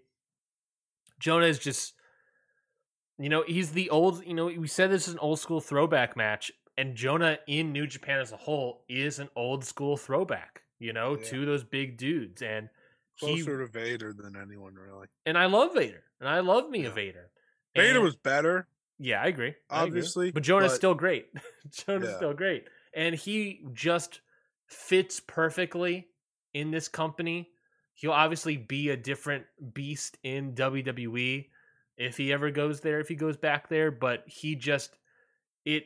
This company feels like it fits like a glove for him. Yeah. If he leaves, I would be up- I I would be upset, but I'll also be like I would also have appreciated the time we got with him in New Mm. Japan. Mhm. Um, but if he stays, belt him up, baby. You know, you gotta you gotta belt him up with something because this guy is a beast, and I I'm loving what I'm seeing with him. He is so good, Never open weight champ. a hundred percent. Screams that. See, screams easy challengers for the Him and- IWGP him and title. Shingo just beefing it up. Whew. Whew. God, him and Shingo. The only bad thing about him not going back to WWE is we can't yell tsunami when he hits his big splash. Yeah, what what do they call it there? I forget what they called it. I forget what they call it. Typhoon? It's Mm. Typhoon?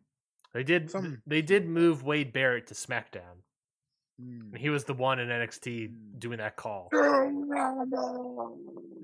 he was the guy calling the the typhoon or whatever. It's only a good call. Mm, I'm worried. I'm worried about Jonah, but you know, hey, money, money is money, brother. I guess I don't know. Robson Reed.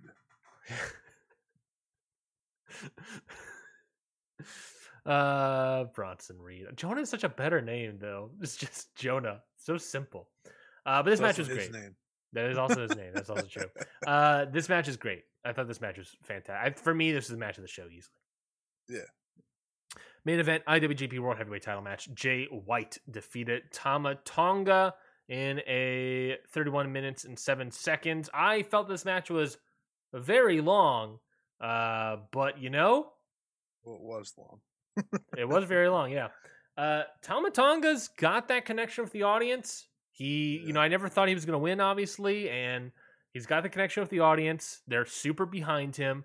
There was that one spot where it was like they really sold it, really sold it. Uh, but obviously it didn't, you know, it wasn't fruition for Tama Tonga. So I thought this was, you know, al- albeit the length, I thought this was a pretty good match. I really enjoyed it. What did you think? I I thought it, it's my favorite Tama Tonga singles match.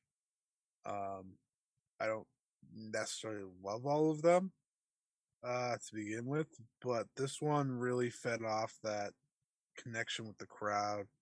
It fed off what he's really been able to create as the lone wolf kind of thing, right? With Tanga Loa out, Mhm. he's had no other choice but to be this guy. Yeah. And it actually made me upset that they didn't keep the never open weight on him because I think there was still potential with that.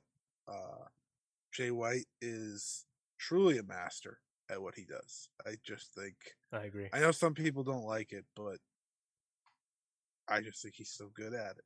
He's so good at being that prick throughout these matches, and it just makes the moments where the babyface at least nearly overcomes the attack that much better.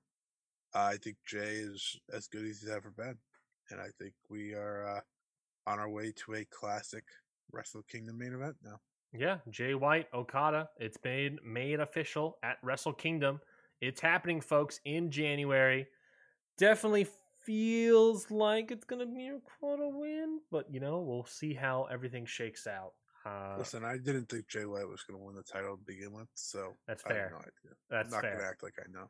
It It should- I, I think it's an Okada win, especially with it being an Inoki I was just about to uh, say that. Yeah, show, but you never know. you never know. You never know. Uh, if Kota Ibushi were to come back, I think they could, which he's not. But if he if he said he was going to come back, I could see them hold off for a Jay White Kota Ibushi rematch, Mhm. Which of course big favorite of Ryan Knight's here. you gotta, you gotta. It was match of the year in uh 2021. Mm-hmm. Holy shit, that feels so long ago. I was, I, Well- I was like, was that 2020? Well, to be fair, it was it's January fourth, twenty twenty one. Yeah, It it feels even longer. Uh, Yeah. let's move on. I thought that was a great show. Let's talk about Mm-hmm. AAA Triple Mania XXX Mexico City. Yeah, the show I got to watch one match of because I felt like shit last night, and I still kind of feel like shit today. But I did watch the one match that mattered for me the most.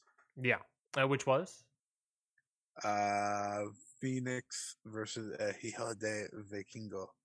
yeah. Let's let's talk about the two main events first because I feel like that's where we're gonna dive into the most of conversation. Probably that matters the most. Exactly. So let's talk about that semi-main AAA mega title El Hijo. So. Del Vikingo. Are never main. I know. I know why this wasn't obviously, but like they never get to me. did you so you know vikingo defeats rey fénix did you feel like you know maybe i'm you know reading too much into it maybe it's because it's on vikingo and aaa really loves the fact and mexico really loves the fact that he was number eight in the pwi apparently like like it's like it's like legit they're like holy shit he's the he's awesome um he is. did the presentation of the belt presentation of this match feel to you like this is the most importance the mega title has ever felt Yeah, it did. You know despite omega despite all these other guys this felt like, Like- a huge moment like if the main event had originally supposed to be like Psycho Clown versus someone, for example, Mhm. just take that as for instance. Um, I do think that they would, and it wasn't mask versus mask. Also, very important because I understand why this wasn't the main event. Yeah. Um, then I think they would have moved this there because the t- this title never made events ever. Yeah. just doesn't happen. Uh, but I agree. It felt more important than I think I've ever seen this belt have. Like, this was his first defense on any of the Triple Mania shows. Mhm. They had Yeah. three Triple Mania shows, and he was in a Fatal Five Way, which was fantastic. Um, and I don't even remember what he did the other time. Uh, you the Young Bucks, Yes, it was I think which that was wasn't a, that good. I think yeah, it wasn't that good. I think that was a Triple Mania. Uh, I'm looking it Yeah, up right now. that was his first triplet. I think he did. So he did main event, um, a match or one of these shows. So Triple Mania T- Tijuana was the uh he was in the AAA World Cruiserweight title and Latin American title five way match where that Which Fénix won. That Fénix won. And then at Monterrey, he was in the Young Bucks match with Vikingo and Fénix versus the Young Bucks. Yeah, what a letdown! That should have been like the greatest match of all time, and it wasn't. If you did an AEW ring, it would be. That's probably true. That's probably true. Um, but yeah, no, this match itself, uh, Yano was not here. Stop saying that. Yano, uh, this match was fantastic. Vikingo and Fénix, exactly what you thought it would be. A great classic lucha libre match. Spots all over the place. We got blood running out of Fénix's skull and a little bit out of Vikingo's. Uh, just insane setups and spots. To the closing finish Vikingo they do like a, a stand a top rope uh poison rana I think it was or something Mhm. like that Yeah. lands awfully screws up his sta- his spine screws up his tailbone and then is like really selling the idea I was like oh man can this guy still move gets up super kicks Fénix does the fastest run ever to do a running Meteora, and then drops him to do a uh, inside out 450. it's just like, and then and then he's limping to the back. It's like, holy shit, this guy Vikingo, he is insane. Fénix, great wrestler, obviously in his own right. Uh, putting out insane spots. Uh, uh, uh, I guess reverse. Uh, uh, um, what's it called? Not Phoenix Splash. A reverse.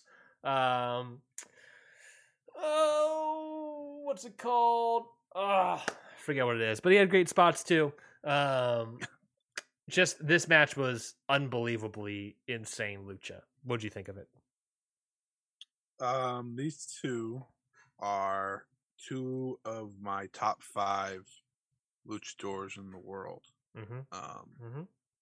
and the match had a, in, in terms of satisfaction, it delivered. Mhm. Right, like you see these two on paper, you're like, all right, here we go. Like th- these two are gonna have nothing short of a great match, and that's what they did. Um, I think they even raised it in some ways of how crazy they went. They just these two can do things that no one else can do, which I think is um a little bit underappreciated all, almost when it comes to someone like a Rey Fénix, especially because you know we see him more than Vikingo, so it's like you kind of forget. And I think that that's he's starting to get that Rey Mysterio feeling, if that makes sense, in Yeah. that you kind of just you don't appreciate what he's doing all the time, but you should because he's special. Yeah. And uh, I mean, Vikingo's special, but Vikingo's also 24 years old. Like this guy, he's just getting started. Um, and he still has a lot to work on. I actually think, not in terms of aerial stuff. He's he's nailed that. He's got that down. I'm not worried about that. But even like in terms of emotion and stuff like that, like he can work his way towards that. Um, he does also have the interesting thing that he is so young and he doesn't have a mask to work with, Mm-hmm. right? Like Yeah. most of the best, like out of my top five luchadors in the world, everyone else has a mask. Yeah. everyone else has a mask, and that adds something, right? So he's kind of working in a different way, but he's just tremendous. He's a tremendous talent. Um, if you want to just talk natural talents in terms of in ring stuff, he's got to be top 10, right? Just in terms of what he can do. Um, because no one else can do what he does, and no one else can do what Rey Fénix does. And you felt that in this match when they did what they did. Um, terrific stuff. best match of all triple A's, all triple manias, Yeah. triple A, whatever the fuck you want to call it. Uh this match in the uh, Fatal Five Way, which also involved both of them, right? Yep. Best two matches of Triple A, Triple A. Oh my god, Triple Mania, Triple Mania, Triple Mania. Uh, the first show was terrible, so don't even watch that. But if you're looking for something to get yourself into AAA, watch these two from the two Triple Manias. It's just nonstop action. This was fantastic stuff. Uh, probably the probably the uh, Lucha Libre match of the year. It's good. It's good conversation. I think Which the CMLL main was- event I was about in to say. conversation. I was about to say that's certainly in the conversation as well. Uh, yeah, uh, a reverse Spanish fly. That is what I was trying to think of. Mm, yeah, that was a great spot. Yeah, no, uh, ridiculous. like I'm seeing people talk about how, and obviously I wasn't around back then. Well, I was, but I was one years old. Uh, talking about how Vikingo is like giving off uh, Rey Mysterio '97 vibes. for sure. Um, and I, I kind of get that idea. I like I like I've always pushed back against the idea of Rey Fénix being the next Rey Mysterio because I don't get Rey Mysterio when I watch Rey Fénix. I get like Rey Fénix. I get I get his own person. Yeah, Rey Fénix does stuff Rey Mysterio ne- never. Did. Like like you know I love. The I just get my my comparison was that they're on TV. no Ray yes Mysterio became underappreciated when he was on TV. I agree. Uh, and for AEW, I've always talked about how my AEW Rey Mysterio comp is not Fénix, but rather Dante Martin. Um, which, Meh. well, I, I say that because just like Vikingo, Dante, Dante, well, just like you know Rey Mysterio, Dante Martin, and Vikingo, all three of them, what they feel like they have in com- com- common is that they all feel very innovative in their aerial Mm. offense. It Sure. feels like I'm seeing stuff I've never seen before when I watch all three of these guys wrestle. not saying that any of the luchadors not doing these things, but it really feels like it when it when it comes to specifically aerial offense, and I get that vibe. And boy, howdy, Vikingo coming to America. They announced the Arizona show that they're doing. Uh, Vikingo allegedly, apparently, has a visa. You bring him into AEW, and you want to showcase Vikingo, Mr. Tony Khan, Whew, baby, Vikingo and Dante Martin. Think about it. Everyone's talking about Lucha. Dante Martin way too much. I. I am. I am. like anytime he gets a big spot, I think he lets me down. I disagree. I I'm always into it. Uh, I'm always into Dante Martin, but you know maybe that's also a good match for Dante Martin to lose is against Vikingo. Um, not You're only getting him versus Jungle Boy.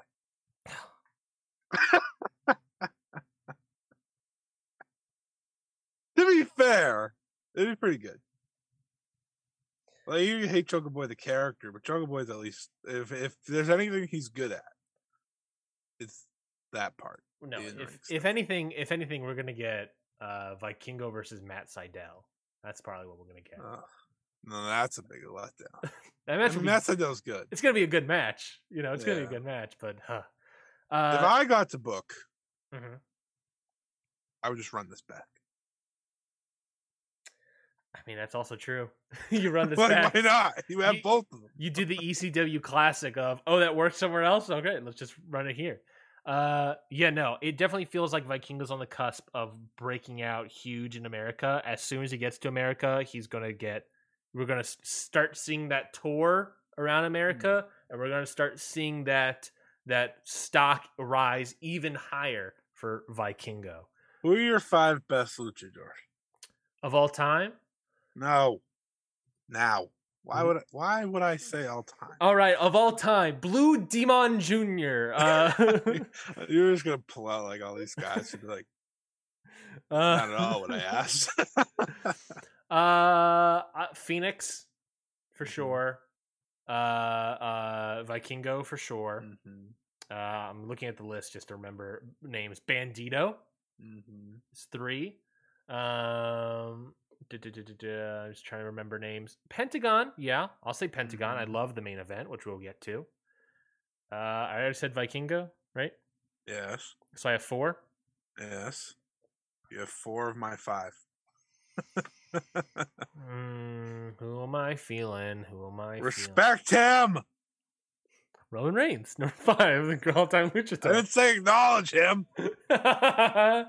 um, I feel like I'm forgetting someone obvious, but I uh, uh Taurus, Help. Taurus. Oh, that's a good one. I like Taurus a lot. a. I'm a big Taurus The guy. answer was Dragon Lee, but that's Oh shit, Dragon Lee is also fucking great. Ah, god damn it. Oh, Titán. Uh, Titán. Let's throw Titán Taurus is great though. Uh, Atlantis Jr. Atlantis Jr. I Titán. need to see more CMLL. Desperado, technically, I guess. Is he a I don't luchador? I don't know. I don't get this. Taurus was a great shout. I actually forgot about him. Yeah, Taurus is great. Laredo Kid's also doesn't- really good. Laredo Kid's good. Commander's going to be that good. Mhm. Co- Um, Commander has Commander has uh no, I did not watch his Glee match. Oh my god! I think. Ch- Commander has I think- early Vikingo vibes. Like five core- years from now, he'll be great. Yeah. The Corkin uh, crowd was like, "What am I watching?" Because he did the rope walk Yeah, and took everyone out, and I was like, "Oh my god!" And Bandito's incredible. yeah. Bandito is like, he's amazing. he might be my one because he does everything great. He, he I Like, know. He does power great. He flies. He just does everything. He's a cool, nice dude. Yeah, Lucha Libre is great when uh you could hear it too. oh well, we'll get to those production issues. Uh, main event as well was the finals of the roulette wheel of mask death, uh, mask versus mask match tournament. Pentagon Jr. versus Villano Four. It was what we were all expecting. Pentagon Jr. got the win, which means Villano Four lost his mask. Uh, he is now uh, Tomas uh, Mendoza. Uh, so uh, Kinko's going to GCW, isn't he? we'll get to that. We'll get to that. I'll say brought it up after this main event. Well, maybe we'll, we, we should maybe we should bring it up now because it would probably fit better. Let's bring it up now. Uh, I hate wrestling. so post match, post match Vikingo, post match Vikingo is that uh, he's cutting a press conference stuff, and he gets jumped by three guys: Gringo Loco, a guy we have already previously seen in AAA's, teaming up with Sam Adonis, all these other people, but then also Joey Janela and Alex Colon. I believe Alex Colon wearing a GCW shirt. I see what you're saying that it feels like he's going to go to GCW. Uh, Lucha Blog disagrees. He believes this is an angle specifically for AAA because they did it on AAA soil. I wouldn't be surprised if he does a match in GCW, but this feels like more or less Vikingo going to America and that's his GS, he does a GCW tour. It feels more like GCW invades AAA, This might be worse. which it is might be worse than what I thought. the irony of all weekend long people going to this and saying that AAA is is Mexican GCW and it's booked similarly and performs similarly in some some aspects. The idea of that and then having GCW invade AAA. Brett Lauderdale was also there. He took he posted a picture of him with Vikingo. So this feels like GCW invades AAA. What do you feel about the third promotion in America uh, battling over uh, AAA in Mexico? I wish it was New Japan Strong. I fucking hate this. I hate every bit of this. I I don't want to see any of those matches. You're telling me oh, And the worst part, Vikingo versus Gringo Loco will be good at the very least. yeah, And Don't then from there, and then, and then from there, I don't know. him versus Alex Colon couldn't make less sense. Let's just say that. Um, Konnan said that uh, he asked Kenny Omega to do a video Mhm. for whoever uh, won that mega match. Yep. And he can't because of legal reasons. And if this was their plan B, then I don't think I could trust AAA. if they said, okay, we can't get Kenny Omega, let's get Gringo Loco, Joey Janela, and Alex Colon. Do you hear that? Do you hear what I just said? That's awful. Let's try to come up with the best Vikingo GCW match that we can think of. Vikingo versus Commander. I don't think that counts. It does. They both wrestle in GC Dub. I'm gonna, I'm gonna. Can I throw you some names? And I'm gonna, s- Vikingo versus Speedball. I think our audience You're welcome for that, by the way. PG, PWG. You're welcome. That that's a that's a PWG match right there. I'm gonna throw out some names because I feel like uh our listeners specifically will love your reactions to the these ideas. Can I, can I, I hate you. We'll we'll start off with the only contract talent, Vikingo versus Nick Gage. Fuck no. No, just imagine, okay? Just imagine. Just imagine that for five seconds. Vikingo's doing all his shit. Nick Gage is like, ugh, ugh. Do you watch House of the Dragon? no, I do not watch House of the All Dragon. right. Well, then this is completely useless. Are you talking about the guy with the gold mask? Yes, that would be Nick Gage trying to wrestle Vikingo. Anyways, continue. Right, Nick Gage, you know, great fellow it seems, but uh, no, please don't. uh obviously a great the maybe the heart of GCW Vikingo versus Jordan Oliver. I hate wrestling. How about this one? How about this one? Uh this one might cheer you up. You know, uh, maybe no one really knows what's happening with his contract status. I don't believe you. No one really knows what's happening with his contract status. Hold on. No one really knows what's happening with his contract status, but he's definitely uh, the third most GCW shows on Cage Match. Uh, Vikingo versus Nick Wayne. That could be beast. That could be beast. Now, what about this? Vikingo versus Effy. Thoughts? We'll rapid fire I this. wish, I Like- wish I had none. Vikingo versus Jimmy Lloyd. Thoughts? No, no, Uh, Vikingo versus Tony Deppen. maybe Vikingo versus Blake Christian. that would be crazy. Vikingo versus Alley Catch. All right, well, Vikingo versus Ninja see you Mac. guys. Vi- Vikingo versus Ninja Mac. My last one on the See plate. My last one on the plate here. See you guys. yeah. Uh, not jazzed about it here, uh, as you can tell. Um, And versus Gringo Loco would be pretty good. I think that has potential to be good. I'm just worried that it'll be. I can't believe they sent Psycho Clown to GCW, and what they get back is Gringo Loco, Joey Janela, and Alex Colon. I mean, arguably, I mean, Gringo is the connection to the AAA because he's already been there. I get that, but then arguably, the who are the biggest stars of GCW? It's probably Joey Janela, the guy who just came off of AEW television, and Alex Colon is also like huge in Japan. So Yeah. I get why they picked them. You know, who else are you gonna pick? You gonna you gonna put Effy and Jimmy Lloyd in there? No, but uh, well, you know, what is what it is, I guess.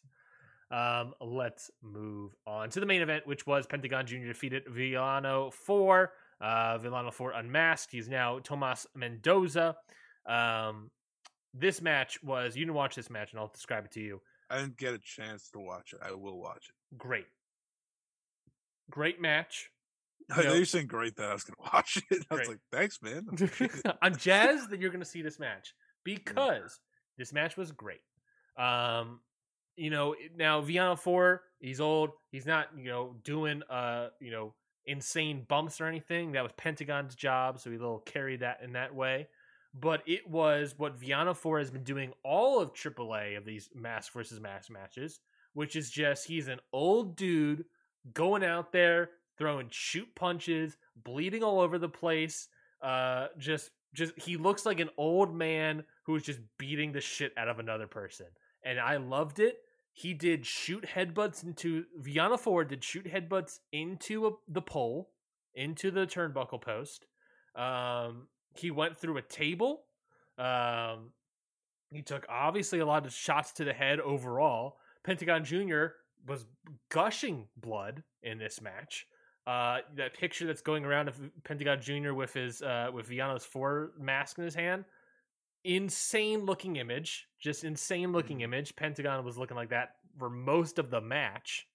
Uh, Pentagon did great work as well. Obviously, not as great as the heights of like Kingo and Fénix. If you're looking for that lucha, lucha style, you get that here. But if you're looking for just an all-out brawl with the old guy being the shit out of the young guy and the young guy doing the same to the old guy, at one point they shook, they stopped the match, shook hands with each other, and then just went back to sh- fist punching each other. It was just like boom, boom, boom, boom, boom.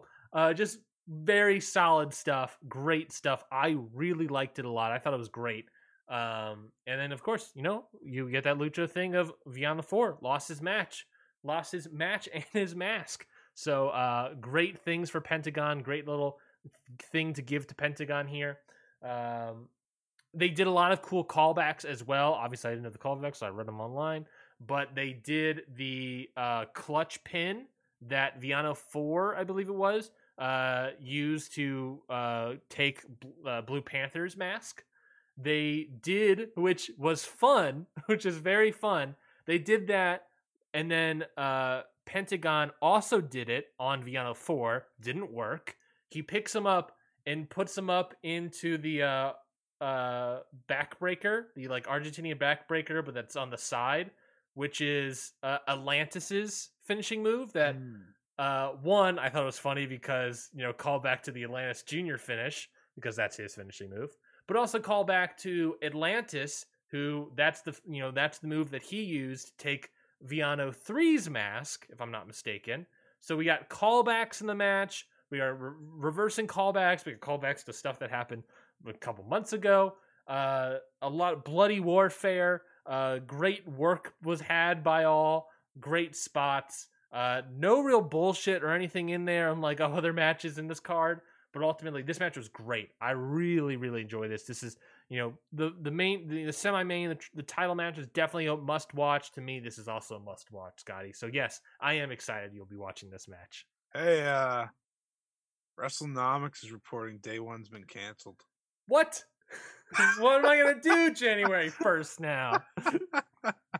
uh, sorry to cut you off there, but uh, I know it's in Atlanta, so I had to laugh. Uh, so no, that sounds great though. I That's can't wait so to watch it. Um, just the images alone, but good thing that you told me the callback, so I'll keep an eye out for them. Mhm. Uh, It's not that it's like I an, have any uh, uh, connection to them. the but- clutch the yeah no me neither but uh, it's it's cool to learn the clutch was like is a uh like uh i don't know the proper name of it but it was basically like an octopus stretch that you turn into a pin. Oh, yeah very is very good. You'll know you'll see it as soon as it happens. Um you well, know duh, 'cause I'm watching it. Great- great match. Love this match. Yeah, definitely go check it out. Um yeah great stuff great stuff. And then the rest of the show.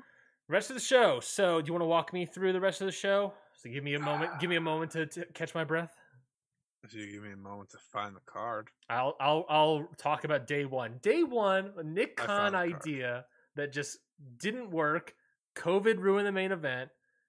It sold fairly well, and I don't think Main event was great. I don't think yeah the main event was great. I don't think the tickets were on even sale yet, so I don't. I wonder what the reason was for cutting the show. But that also makes me think that maybe it wasn't a Nick Khan idea. Maybe it was a Vince McMahon idea to cut the show and not do it on day one. Um, you know, not do it on January first. Uh, that seems interesting to me. Uh, but I guess we'll see. But in the meantime, I'm also seeing that it's uh, not only was day one canceled, but now there are no PLEs in between Survivor Series November 26th and Royal Rumble January 28th. So I imagine there'll still be a Yeah. there'll still be something that replaces day one. It just won't be day one. Maybe it's still in Atlanta. Who the heck knows? Yeah. So uh here we go.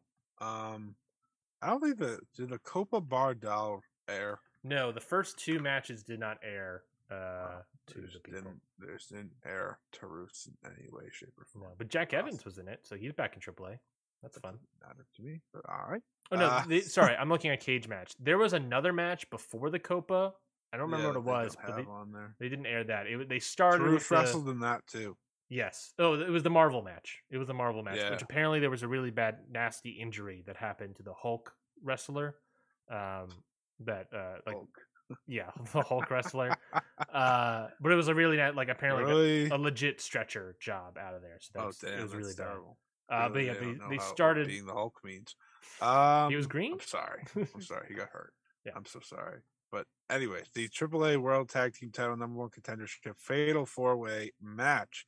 You had Arez and Willie Mack versus Commander, and I don't know how to say his name, uh, Miss Miss Tizez Jr. Yeah, I tried. Sure. My tongue is killing me right now. Versus the Los Vipers, Látigo and Toxin, and Hermanos Lee, Dragon Lee and Dralístico, with them winning. So the right people won. Yeah, no. Uh, as you can also see there, nine minutes. This was a short ass match. Um, That's okay, so let me break this down. So Break the, down. the match started, and then we start with the what has been happening with Willie Mack in AAA, which is you know his lucha gimmick in California. Starting the match, the first like thirty seconds to a minute of him doing a dance by himself in the match. It was fun. Crowd loved it. Uh, you know, he's dancing, all that stuff. Then we do some stuff. We blow some spots. Commander does his rope walk, screws it up, tries it again, kind of gets it, and then does a like a shooting star, I think, off of it. So kind of blows the spot a little bit. But you know, it's a tough spot. I don't blame him. And then Dragon Lee and Jalisco just kind of win. And then that's the match. It was uh, really disappointing. A really disappointing match. You know, you can watch it and stuff, but uh the beginning of the match leaves much to be desired. Match itself was sort of disappointing. You wanted to be more action. It really wasn't for me. Sure. And then post match. So one of the sponsors of AAA is this like pharmacy, like the logo. They saw on the referee shirts. I don't remember if it was the referee in the main the ta- title match, but referee shirts. There's like a picture of like an old man, like logo. This is pharmacy. You probably saw in the background as well. So apparently, recently in AAA, for that sponsor, they'd be giving out dolls of the mascot for the pharmacy, and they've been as a showing a sign of appreciation. They've been throwing the dolls into the ring. God. So that happened during the show, Mm-hmm. really, or or maybe maybe a staged bit. They did a bit that happened. The old guy's in it. Willie Mack's like, "What is this?" And then you hear it, some voice from God speaking, and everyone Willie Mack's what's happening. And then a bunch of dolls of the ma- old man mascot come out, from, you know, uh, fall from the sky onto Willie Mack. The mascot himself comes out from the entrance and challenges Willie Mack to a dance off. The guy can move. The guy can move.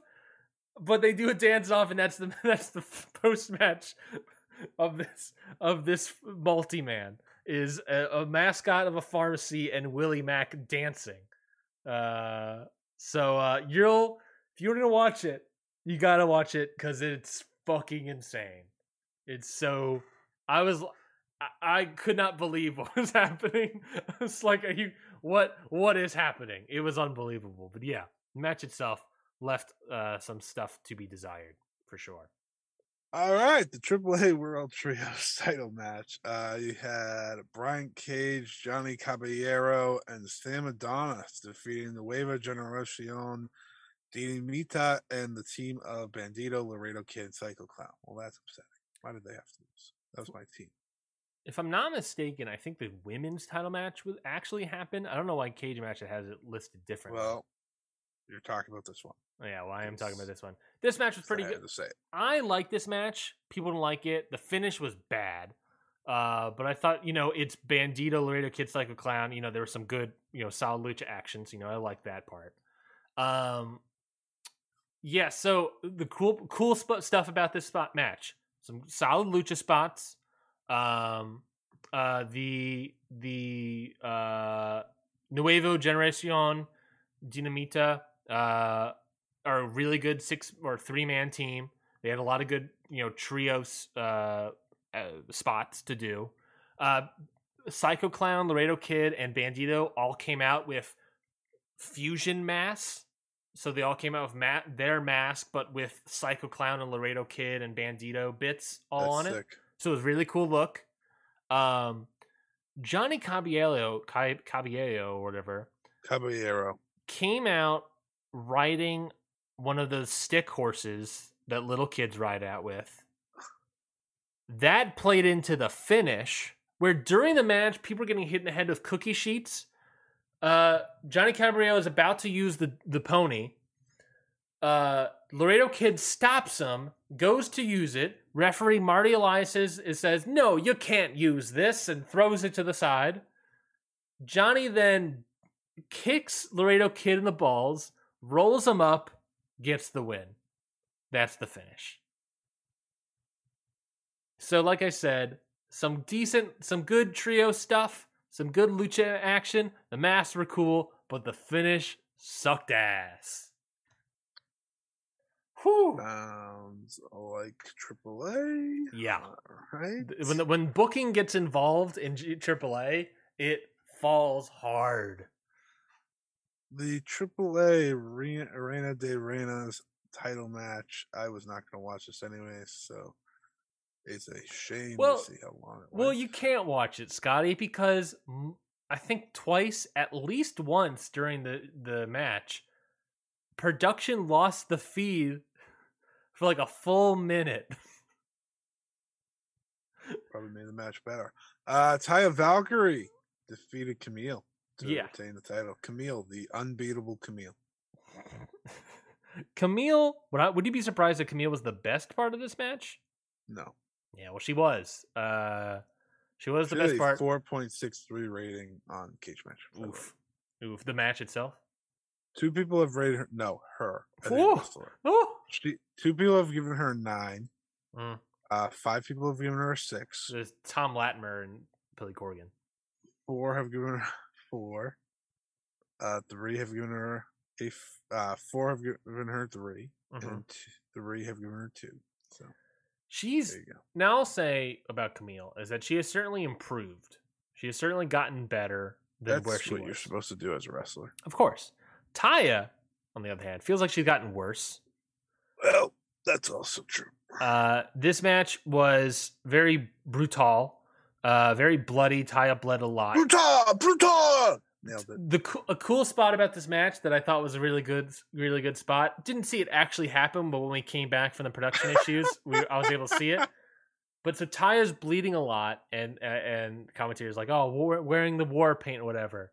And then during the production hiatus, when we come back, at some point during the match, Kamille took the blood off of Taya's face and then did like the football smear across both Oh. eyes, and then had that the rest of the match. It looked awesome. I was like, holy shit, that looks cool.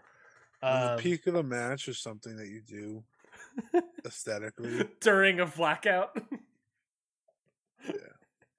that that really goes to show what I thought about the match. But yeah, it, it was not good. Uh, it was not a good match. Taya, I- I don't know what's happening with. I mean, Taya has never been like a great wrestler, but it feels like she's getting worse. Um, maybe it's just age or something. I don't know. Uh, and Kamille has gotten a little bit better. I thought she was the better one in this this match. Uh, but it, it you know it just wasn't it wasn't enjoyable. Probably worst match of the show. All right. Yeah. We're not done yet. One match. Uh, we got one more left here. We got Pagano defeating the Chessman uh, in a hair versus hair match. I So- heard this is bad. I well, first of all, I don't know why Cage Match says it's Chessman because it wasn't Chessman; it was Cybernetico, uh, different That's wrestler, So funny. different wrestler altogether. That's Um, even funnier then. um, yeah, so I don't know why he's there, but uh, uh, Cybernetico, Cybernetico, old guy. Uh, was it bad? I think I enjoyed it the most. I thought it was good. Uh, I think I enjoyed it the mo- more than most people. It was long, twenty one minutes, super long, way too long. Um, the best part about the match was the finish, which I actually really thought was fun. Uh, was interesting. Was uh there?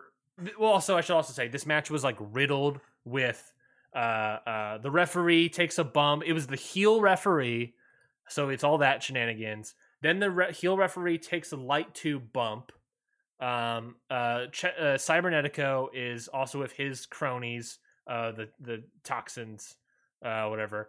Uh, so they're also involved in the match. Ref goes down, takes a bump. Uh, uh, Vampiro comes out. He's the replacement referee. Chaos and Brups Uh, then uh, uh, oh, another old guy from back in the day, uh, Jesse or Char- Charly Manson. Charly Manson, I think that's it. I don't remember. He comes out. He's trying to evens the odds. Then he leaves at one point. They uh, Cybernetico and Pagano fight to the stage, and then Konnan comes out, who earlier in the show was beaten up by Cybernetico and the Los Vipers. I think their their faction is called. So he comes back for redemption with a barbed wire baseball bat, uh, beats up everybody. Uh, then they go to the finish, which is uh, they set up a table on the stage, uh, and Pagano and Cybernetico are climbing a ladder to, you know, presumably go through the table. Uh, then uh, Pagano picks up on, you know, Pagano is on, you know, here's the table on one side, Pagano's on the other side of the ladder, picks up Cybernetico while still on the other side of the ladder, uh, you know, onto his back, basically. And I'm like, oh man, how is Pagano going to climb the last two steps and then jump off this table?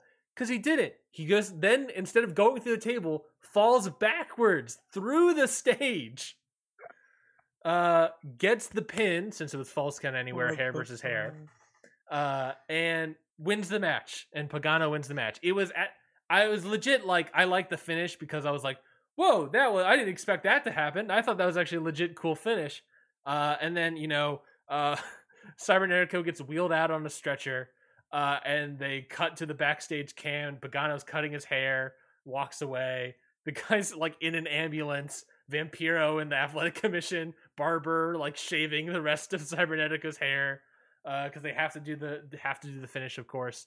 Uh, they have to do the rules. So yeah, no, the match was riddled with chaos, way too long, uh, but the finish was interesting. So you know, and Pagano bled a lot, and and Cybernetico bled. So you know, was, that's fun, I guess.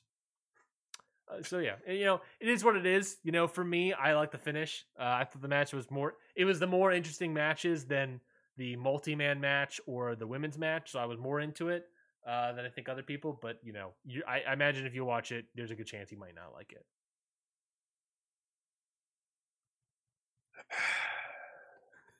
All right. so go check it out. Is what I'm saying. I'm not saying go check it out. I thought it sounded like sounded like Triple Mania. Yeah, yeah. It Two was, great uh, matches to complete a night full of letdowns, bad production issues. The bad, bad the bad production issues happened probably the first hour of the broadcast. Well, they actually happened throughout the whole show because camera cuts galore kills me. Oh my god! Oh, the camera cuts uh, it makes WWE seem like they don't cut at all. you think you would get nauseous by the blood, and it turns out it's the camera cuts that make you nauseous. Uh, didn't expect that one, but yeah, no, it was rough stuff.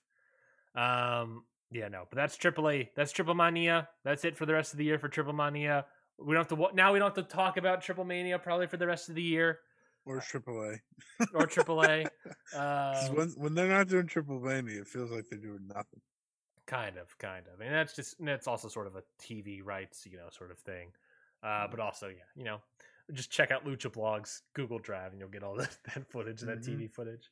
But yeah, it was actually a great match a few weeks ago on on TV. The triple threat. Mm-hmm. Yep. Now look at the Laredo Kid, Taurus, and Vikingo. Yeah, good match. There it is. Vikingo, Laredo Kid, Black Taurus, great stuff. Yeah, they just do that for fun. Oh, I mean, I'm okay with it. They do that with fun. Yeah. I'm Maybe okay FTR will defend their titles eventually. Yeah. Hey, you know, who knows? It defended at a simple, a single Triple Mania show. No, they did not. They did not. Hey, look, but Dragon Lee we know can come to the states. Dralistico is about to come to the states, so maybe we'll have it on uh, AEW television at some point. Hmm. That's possible. You know, we're getting that. We're getting that. In, you know, they're both coming in for uh, uh, King of the Indies, so that should be uh, pretty good. Can't wait for that show. By the way, November. November's looking spicy with shows. Um, so we've been going for two hours. We didn't talk about NXT Halloween Havoc. Do you want to run through that real quickly, or you yeah, want to call I it do, a day? Because it's laughs. All right. So NXT Halloween Havoc is happening. I don't know the any of the show. But... Perfect. We'll go into this blind. NXT... Oh wait, this is my only way to. This, sorry, sorry. This is my only way to uh, give Roxanne credit, which I will in a few minutes. So. Fair enough. So we'll do NXT Halloween Havoc happening this Saturday in Orlando, Florida. Of course, uh, possibly the last name show like this before we go back to stand and delivers or takeovers or whatever the hell. So I don't know. I don't know what's gonna happen. Takeovers. Takeovers By the probably. way, not stand and delivers. We got we got some title matches that here. still remains. We got some title matches. We got some gimmick matches. We got some uh, uh, other nonsense here. So Sounds let's like NXT. it it's it's very NXT. So let's talk. Uh, let's start off with Ooh! probably yeah. Wait a minute. I need to see if this is my match of the week or not. I'll, I'll let you look that up. I hype the main event, which will be the NXT title match. Bron Breakker defending the title against JD McDonagh and Eli Dragunov. You just call him Eli? Yeah, Eli Drake. Uh, Did they change his name? no, it's Ilya. I just read it wrong. Okay, you just gave me a heart attack. I was Il- like, holy shit. Why did I not know about this? Eli Dragunov. Um, I actually think this will be a great match. I yeah, I mean, you know, Dragunov and JD McDo- McDonagh are gonna do great stuff. Bron Breakker's gotten a lot I think JD too. McDonough is kind of meh nowadays. yeah, but. I think Ilya is so good that he'll carry both of them. I think that's true. I think that's accurate. And it's a triple threat. Like Bron Breakker just doing power stuff hmm while to mix in with all that should be great. Yeah, we've seen from you know it's a triple threat, and I think also that's the idea. We've seen it with tag matches with Bron Breakker. You can hide him. You can hide him, and that's what they're gonna do. They're gonna hide him in the match, and so Mhm. he, you know, it's gonna be a little bit. It, I feel like Bron might be the Mandy Rose of this triple threat match in terms of That the so disrespectful. of the Ilya Dragunov, JD McDonagh to the Dude. Bea Priestley and Meiko Satomura. Uh, I feel like Bron's gonna be the Mandy Rose a little bit here, but uh, I think he's gonna retain, listen. just like Mandy He Rose. is. However, hmm he is better than Mandy Rose. That we can agree upon. Uh, vacant NXT North American title match in a ladder match is vacated because they had Solo Yeah. Sikoa end Carmelo Hayes' reign and then immediately give it up a week later. Incredibly stupid just to do a ladder match. I hated that. I hated that booking. But we got a ladder match here. We got Carmelo Hayes again uh, in here. We got a guy named Oro Mensa. He's a former NXT. U- Oliver Carter. is that Oliver Carter? Yeah. I was like a former NXT UK Tag Team Champion. Who is this man? I had to look that up personally because I was like, what? Mm-hmm. But We yeah. we also got Wes Lee in here. We got Wes Lee. Von Wagner, who some people are saying looks better, and I'll believe it when I see it. Don't fucking lie to me.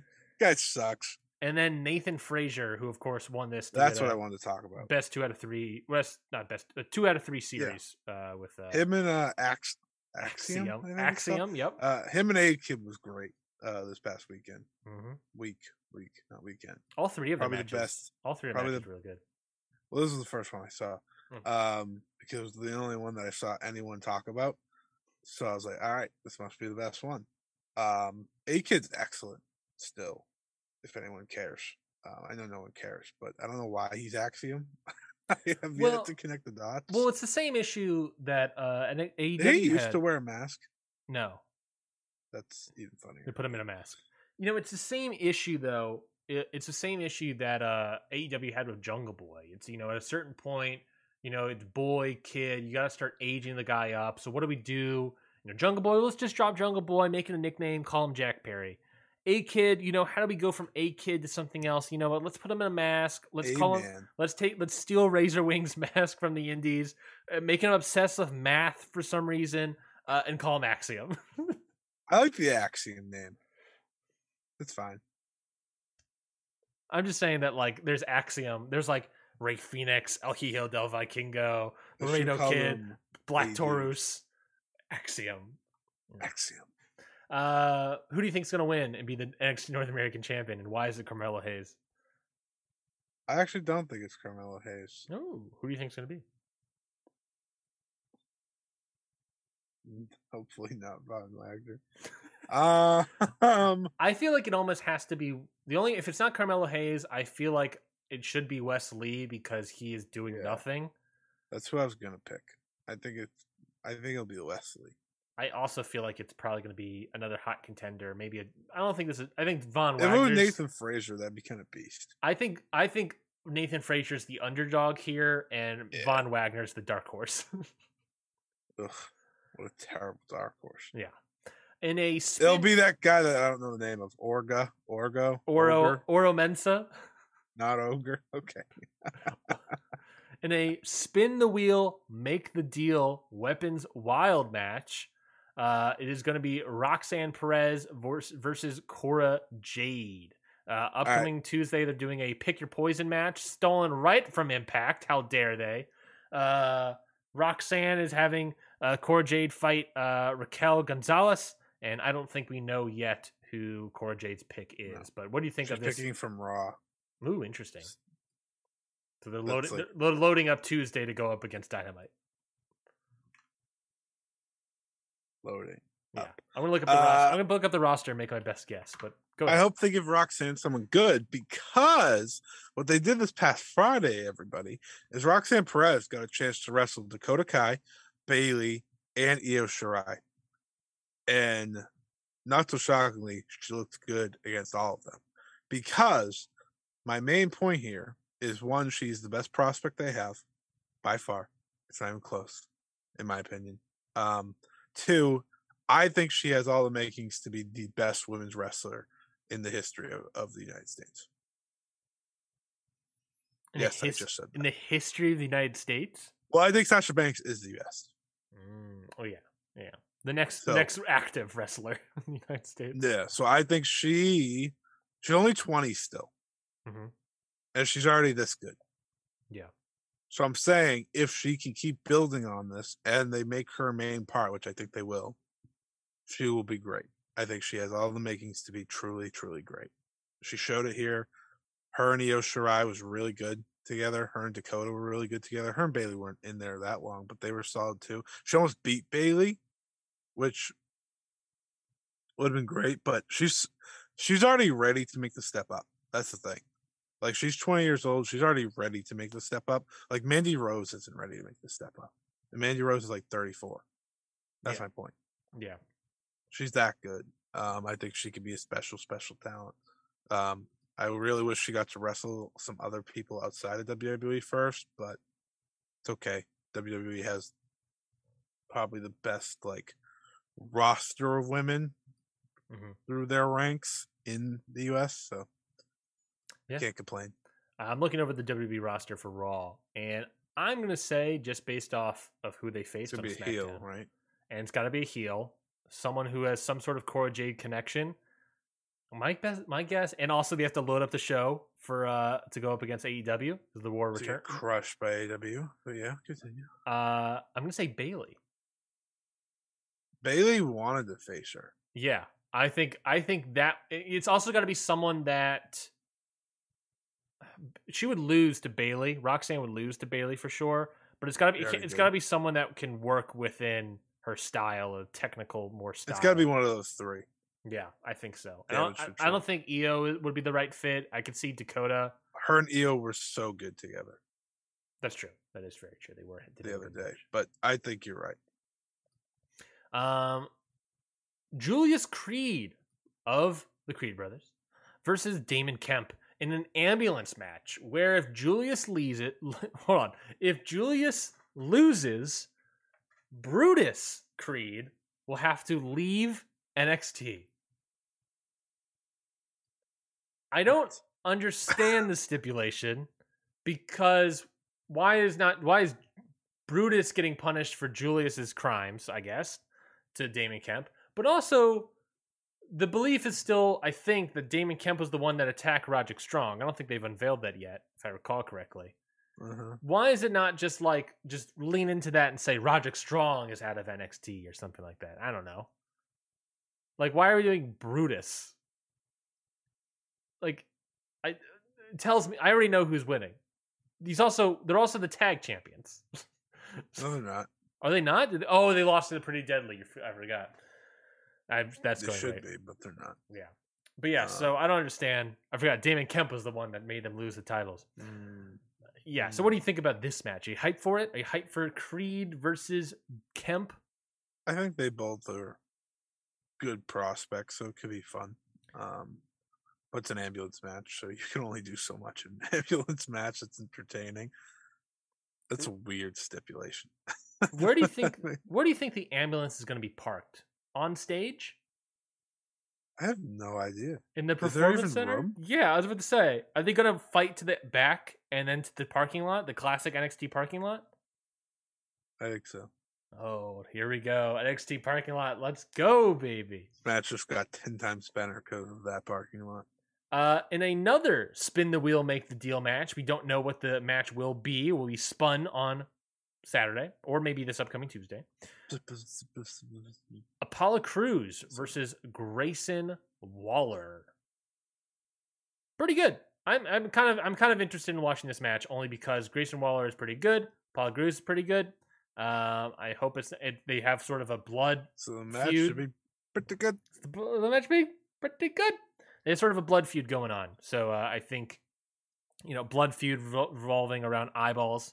So I think it's going to be something regarding uh, I don't know, uh, stab your opponent in the eye. Oh, it's going to be an eye for an eye match.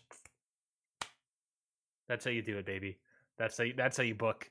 That's how you book in WWE. It's be an eye for an eye match. Apollo Crews is going to lose an eyeball, or Grayson Waller is going to lose an eyeball, uh, and that's going to be the match, and that's the main Yeah, event. We don't talk about how Rey Mysterio got his eyeball back. It regrew. and the main ev- not main event, sur- surely. Uh, singles match for the NXT Women's Championship: Mandy Rose versus Alba Fyre, aka Kay Lee Ray. Are we switching the cool. title? Is the reign finally coming to the end for Mandy Rose? Are we putting the title on Alba Fyre? I called her Alba Fire the other day because I didn't know her name. Um, good to know it's Alba. I think it's Alba. I think it's Alba as in Jessica Alba, Oh yeah, I think you're right. Um, and if that's they're going, That's your insight on the match. Huh? yeah. if they're trying to go back to like NXT roots, it should be Alba Fyre. hmm But I don't know. They keep fucking having Mandy winning, I'm just gonna expect Mandy wins again. My, I feel like it's gonna be Alba Fyre because I I don't. think they want to call up Toxic Attraction too. Yeah, which sounds dangerous, but I- shout out Gigi Dolin, Dolin, Dolin. I don't know. Dolene, And Jacy Jayne. That- shout out them. They're the real heart of Toxic Attraction. They're not very good, but they're not bad. They're not. They're not bad for sure.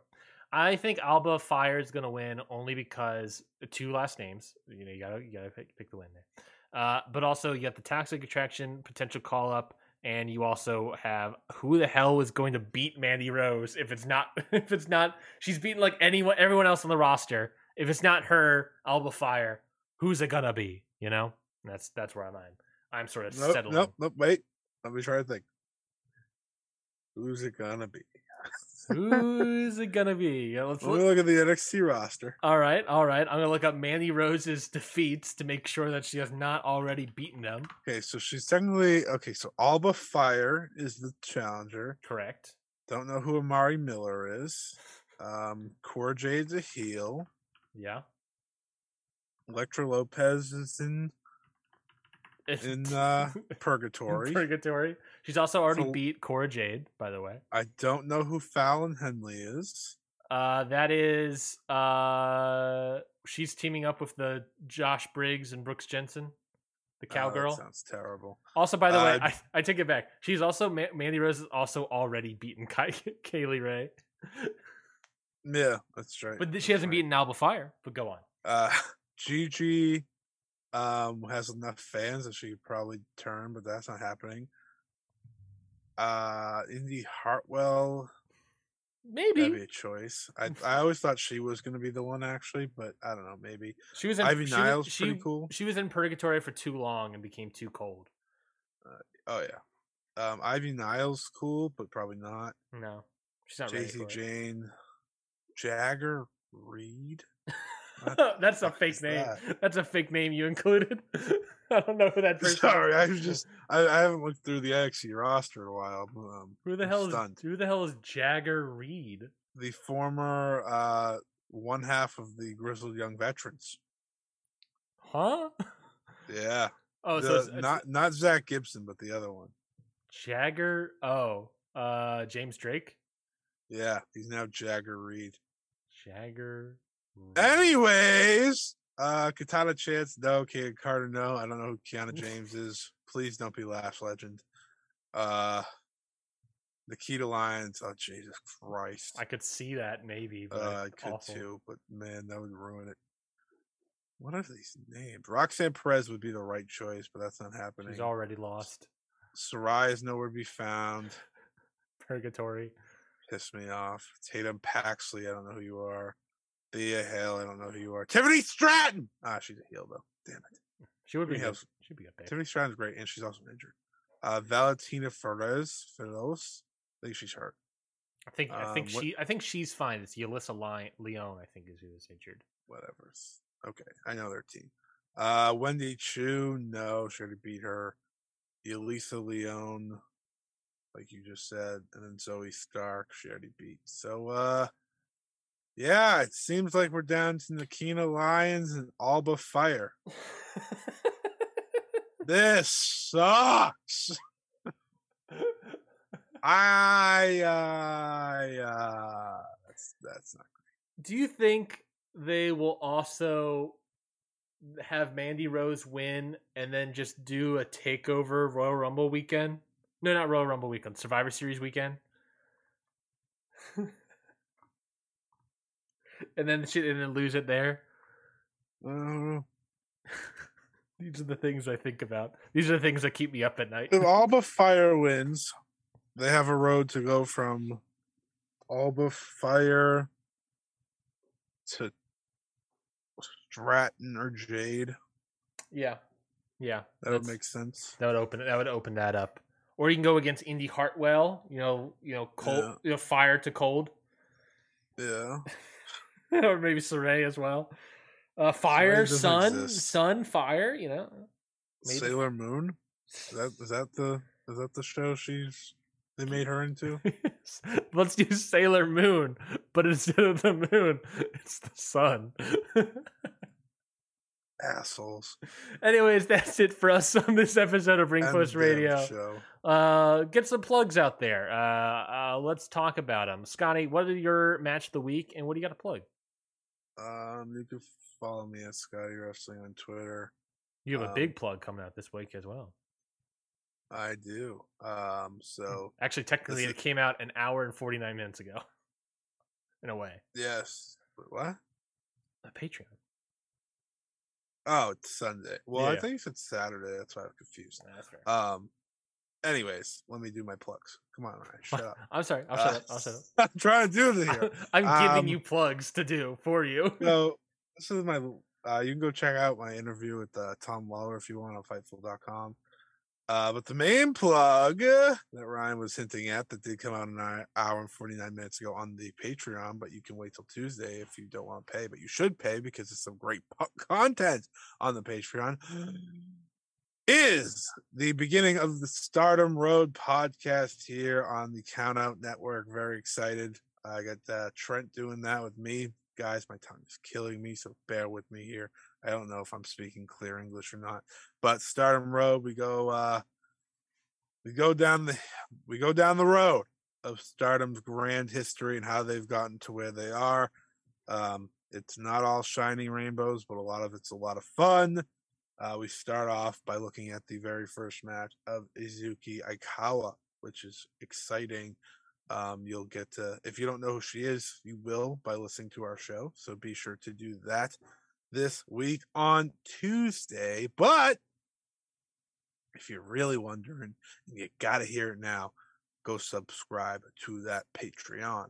Uh, my match of the week is the GLEAT main event. By the way, guys, I don't get to talk about it enough on the show, but GLEAT, GLEAT's top five promotion for. I I love this goddamn company. It's so good. Like I know we originally started as a joke, but I legitimately think they put on the best shows. The return Um, of Get Gleated. Get gleated. Oh man, I want to get gleated so bad. Uh, um, I think they had one of the best shows of the year this past weekend. Um, in terms of match quality. what? Yeah, you while you're watching Impact and NWA and wasting your time over there, I'm watching Glee over here. Um, so the match that I'm talking about, even though two of them are must see matches, uh, is Jun Kasai and Masashi Takeda versus Hayato Tamura and Ryuichi Kawakami.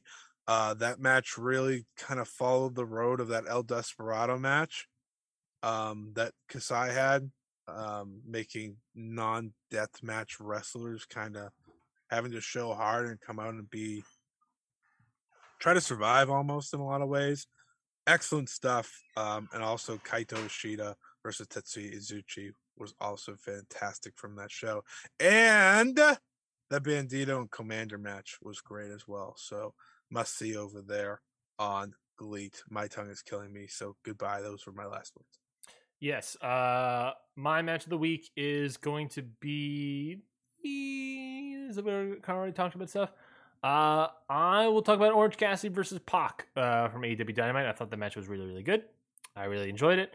Uh, I, you know, continuation of the story between the two of them. These long-term, you know, promotion rivals between PAC and Orange Cassidy. First ever title win for Orange Cassidy, so huge news as well there. I thought they did a good job uh, playing into it, doing all the hammer gimmicks and all that stuff. Really, you know, set the story, simple story, told it well. I thought the match was pretty good. But yes, uh, other plugs. You can follow me at Ryan Nicey. Follow Scotty at Scott E Wrestling. Follow the whole show at Countout Pod. Subscribe to Ring Post Radio wherever you get podcasts. And again, subscribe to the Patreon, patreon.com forward slash count out pod. Uh, that's where you'll get all of that content. That's where you'll get uh, early access right now. Again, literally right now, before it comes out, you can listen to the first episode of Stardom Road.